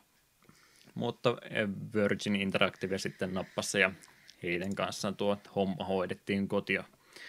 Pelin teko ainakin väitettiin, että 40 000 puntaa olisi ollut pelin budjetti, mikä ei mikään mahdottoman suuri summa ole, mutta tuommoiselle pienelle tiimille oli kumminkin aika iso investointi ja iso riski, mutta oli kannattava veto kumminkin, koska peli myi semmoisen 300 000–400 000 kappaletta, eli kyllä se sitten itsensä moninkertaisesti takaisin maksoi, ja menestyksestä voidaan puhua, että rahat tuli sitä myötä takaisin. Ja kuten aikaisemmin tuli mainittua, niin 2003 niin Freevarena ruvettiin peliä jo jakelemaan ilmaiseksi ainoastaan 9 vuotta myöhemmin. Toki 1994 ja 2003 niin on aika isompi, niin kuin mitä miettii, kuinka paljon pelit sinä aikana kehittyi, kun nyt miettii 2018–2009, mutta joo, ei tänä päivänä niin 9 vuotta vanhoja pelejä ihan kovin kausi ilmaiseksi ruveta jakelemaan, että hatunnosto ehdottomasti siitä, että haluttiin ilmaiseksi peli laittaa näin varhaisessa vaiheessa jakoon. Ja tuosta itse kehitysstudiosta mainittakoon, että heillähän oli tuossa joukkorahoituskin 6 vuotta sitten jopa huikua aikaa mennyt. Aika meni nopsaa ohi, mutta 2012 oli heillä joukkorahoitus, kun he halusivat tuota Broken Sword 5 ruveta kehittämään fanien rahoilla. Ja se oli ihan tuottava tulos, sillä peli saatiin sitten 2013 julkaistua ja ulos, että lyhyt kehityskaari siinä oli. Ja kerrankin näitä onnellisia Kickstarter-tarinoita yleensä aina kuuluu, ja niistä huonoista sitten enemmän. Mutta 771 000 puntaa saatiin vai dollareita kumminkohan heidän Kickstarteri onkaan sitten ollut, niin kumminkin 3/4 miljoonaa sinne saatiin kasaan kerättyä, ja sitä myötä saatiin Broken Swordin 5 sitten kehitettyä. Ihan tämän pelin meidän jakson kannalta niin mielenkiintoista oli se, että heillä oli stretch goalina, jos 1 miljoona tulee kasaan, niin me ruvetaan tekemään Pinita Steel Sky 2, mutta kuten kävi, niin parisen 100 000 jäätiin siitä rajapyykistä kumminkin vajaaksi, ja ei nyt ainakaan sitä myötä sitten saatu sitä tehtyä, mutta ei ole poissuljettu vaihtoehto kuulemma kumminkaan, että semmoinen ehkä jonain päivänä vielä tulisi, jota Eetu ei sitä peliä loppuun asti pelannut. Minäkin jäin puolitiehen, mutta kattelin sitten loppupelin kokonaan, että mitenkäs tuo meni, niin ei tämä tarina siis kesken jää, vaan kyllä tässä nyt ihan hyvin tarina saadaan pakettiin pelin lopussa, niin ei tässä mitään jatkosaan tarvetta sinänsä ole, mutta miettii niin tuota ympäristöä muuten, niin olisiko ei tulla mitään kysyntää, että tuosta pelimaailmasta ehkä voisi vielä jotain lisääkin saada. Kyllä minä väitän, että pelimaailmaa saisi helposti sijoitettua toisenkin peliin. En tiedä, onko mulla henkilökohtaisesti sille kysyntää, mutta voisin nähdä Pinito Steel Sky 2, joka ei liittyisi ekan osan millään muuta kuin jakaisi saman maailman sen kanssa. Sillä tavalla se voisi onnistua, että muuten tarinallista jatko-osaa ei mun mielestä tästä pelistä tarvittisi tehdä. Saa olla oma kokonaisuutensa se, eikä tarvi kaikista aina sarjoja välttämättä tehdä. Jes, nippelitiedot ja muut oli siinä, niin se on sitten varmaan aika ruveta miettimään, että ruvetaanko me peliä suosittelemaan, ja jos ei tule jotain muuta mainittavaa tuli mieleen, niin sanon nyt tai ole ikuisesti hiljaa. Emme voi olla ikuisesti hiljaa, kun pitää sanoa, että suosittelisi tätä peliä. Sen takia sun täytyy sanoa ne nyt, etkä jälkeenpäin. Niin, aivan. Niin siis. Kun siis tää tuntuu ihan pätevältä point and clickiltä, mutta sitten kun tää kuitenkin just tää alun synkkyys kontrastina siihen itse pelimaailmassa tapahtuvaan niin keveyteen tuntuu oudolta, ja sitten jos me haluamme pelata humoristista seikkailupeliä, niin on helpompaa mennä sinne LucasArtsin puolelle. Ja ei mulla silleen, kun en tosiaan loppuun asti kerännyt pelata, mutta YouTubesta kattelin loppupuolen pätkiä, että tiedän kutakuinkin missä mennään, niin en mie koe oikeastaan mitään tarvetta, että ne on pitäisi sitä itse loppuun asti pelata. tai nähdä niitä asioita keskivaiheelta, mitkä multa jää itse kokematta. Hmm. Et seikkailupelien ystäville tämä voi olla semmoinen ihan mielenkiintoinen tapaus, mutta jos ei seikkailupeliä ole ikinä niin kuin koskenutkaan, niin silloin minä kyllä suosittelen ennemmin menemään niihin Monkey Islandien pariin, vaikka ne onkin siinä mielessä hankalampia tapauksia, niissä on ne 9 eri käskyjä ja niin poispäin. Mutta silti minun mielestä ne on parempia tapoja tutustua seikkailupeleihin kuin tämä. Eli tälleen loppujen lopuksi sanon, että jos seikkailupelit kiinnostaa ja tämä ajan pelaamatta, niin mikä ettei kun tämä ilmanen, mutta muille en suosittele. Joo, ei tässä mitään muuta kuin aikaa menetä, kun tosiaan ilmaisessa jakelussa jo 1,5 vuosikymmentä ollut, niin sieltä vaan kokista se mukaan nappaamaan ja heti vaan kokeilemaan, että ei siinä sen enempää mitään menetyksiä tule. Mulla ei vaan sitä point and clickia tarpeeksi kokemusta ole, ja mulla on aina vähän vaikea sanoa, että onko tämä verrattain genrensä sisällä, niin kuinka hyvää, niin sen takia se on aina helppo siihen ehkä osalla, että minä sanon rehellisesti, että ei, mulle tämä nyt ei oikein napannut kunnolla, mutta suosittu peli tämä oli aikanaan semmoinen, että sitä hyvällä lämmöllä muisteleekin, niin kokeilun arvoinen ehkä, mutta enempää en halua tässä kohtaa luvata. Se on, kun tämä monen kertaan nyt esille tuli, niin ei tässä nyt oikein toi vakavuus ja huumori, niin kumpikaan kohtaa kovin käyviä, jos haluaa vakavampaa peliä, niin parempia vaihtoehtoja on olemassa. Jos haluaa huumoripainotteisempaa seikkailupeliä, niin parempia vaihtoehtoja on myöskin olemassa. Siitä huolimatta, niin kyllä tästä jotain irti voi myöskin saada. En sitä sano, ettei tässä mitään uudelleenpelua tai tässä vaiheessa enää tutustumisen arvoa olevaa. Rohkeasti kokeilemaan, jos siltä tuntuu. Mulla ei valitettavasti vaan napannut tämä tällä kertaa. Että semmonen ei ehkä statuksella mennä. Mutta ehkä kumminkin. Ei me ruveta ketään tässä pakottamaan. Tehkää omat valinnat. Ne oli vaan meidän mielipide, ei saa suuttua. Joo.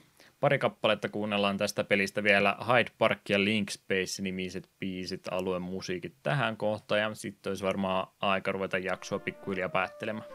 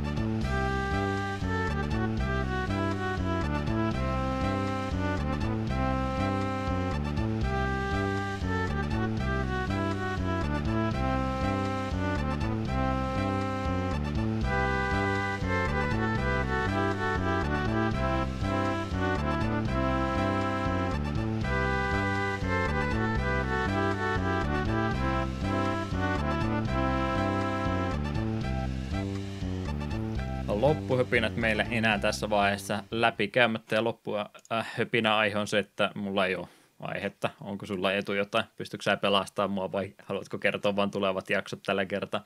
Mä en nimittäin tästä pelistä nyt tällä kertaa mitään semmoista syvällisempää keskustelua valitettavasti löytänyt. No enpä kyllä nyt äkkiä osaa tähän peliin sopivaa mitään keskusteluaihetta heittää. Ei se väärin ole. Kerro vaan tulevia jaksoja aiheet, niin riittäköön se tällä kertaa. Joo, eli seuraava jaksohan pamahtaa ilmoille joulukuussa 11.12. Gunstar Heroes Mega Drivelle. Sitten vuoden viimeinen jakso 25.12. Game Center CX ja Retro Game Challenge DS:lle. Oi, että siitä tulee hieno jakso, en malta odottaa. Joo, mä oon jo katsellut kovaa vauhtia jaksoja läpi, että Eetukin vaan äkki. Juu, me pitää tässä, kun muutohommat on tehty, niin aina tuun töissä, niin on, että hei, nyt minun pitää saada pari tuntia itsekseni ja minun pitää katsoa, kun japanilainen mies pelaa videopelejä. Kuukausi aikaa, et sä hieneen kattoon kaikkia jaksoja. Se oli se vaatimus tälle jaksolle. Ai niin joo, no pitää töissä käyminen lopettaa, kyllä ne ymmärtää. Joo, sitten kun vuosi vaihtuu 2019, niin 8.1. pelinä on Nessin Metal Storm. Ja uusin lisäys listalle on meidän ensikosketus C64:ään 22.1. Nemesis The Warlock. Villiveto minulta. Joo, se oli aika villi. Korkea aika varmaan ruvetaan niitä Commodore 64-pelejäkin pelaamaan. Tuo oli tosiaan tuossa Retro Rewindissa mainittu tämä peli, niin siitä tuo ajatus sitten lähti. Jep, ei tosiaan C64 mulla ole oikeastaan mitään kosketuksia sieltä niin kuin itselläni, niin ihan mielenkiintoista lähtee koluamaan, että mitäs kaikkea sieltä löytyy. Ja plus, tuossa pelin nimessä on kaksi hienoa sanaa, siinä on Nemesis ja Warlock, niin eihän se voi olla huono. Ilmeisesti jotain sarjakuvataustaa tälläkin pelillä on. Lisenssipeli siis. Ai. Oi. Odotukset putosi samanti. Yes, semmoista oli tässä loppuvuodesta ja sitten ensi vuoden alussakin vielä tulemassa, niin odotetaan niitä innolla. Yhteydenottokanavat loppuun vielä läpi, eli takkapölkky@gmail.com ilman öönpistettä sähköposti, Facebook, Twitteri, Discordi, jonkinlaiset mediakanavat myöskin, mitä voi hyödyntää. Se on se WordPress-sivu, jos joku sitä nyt haluaa sillä jotain tehdä, niin en tiedä, mä jaksa sitä mainitakaan kohta enää. Palkatkaa Eetu kirjoittamaan artikkeleita, niin sitten sinne tulee sisältö. Paljonko vaatisit? Me rupeaa joka päivä laittamaan sinne ihan vaan pieni tekstitiedosto, että mitä kortteja mä oon avannut viime aikoina boostereista. Ja koska en jaksa ostaa boostereita, niin heitä vaan hatusta.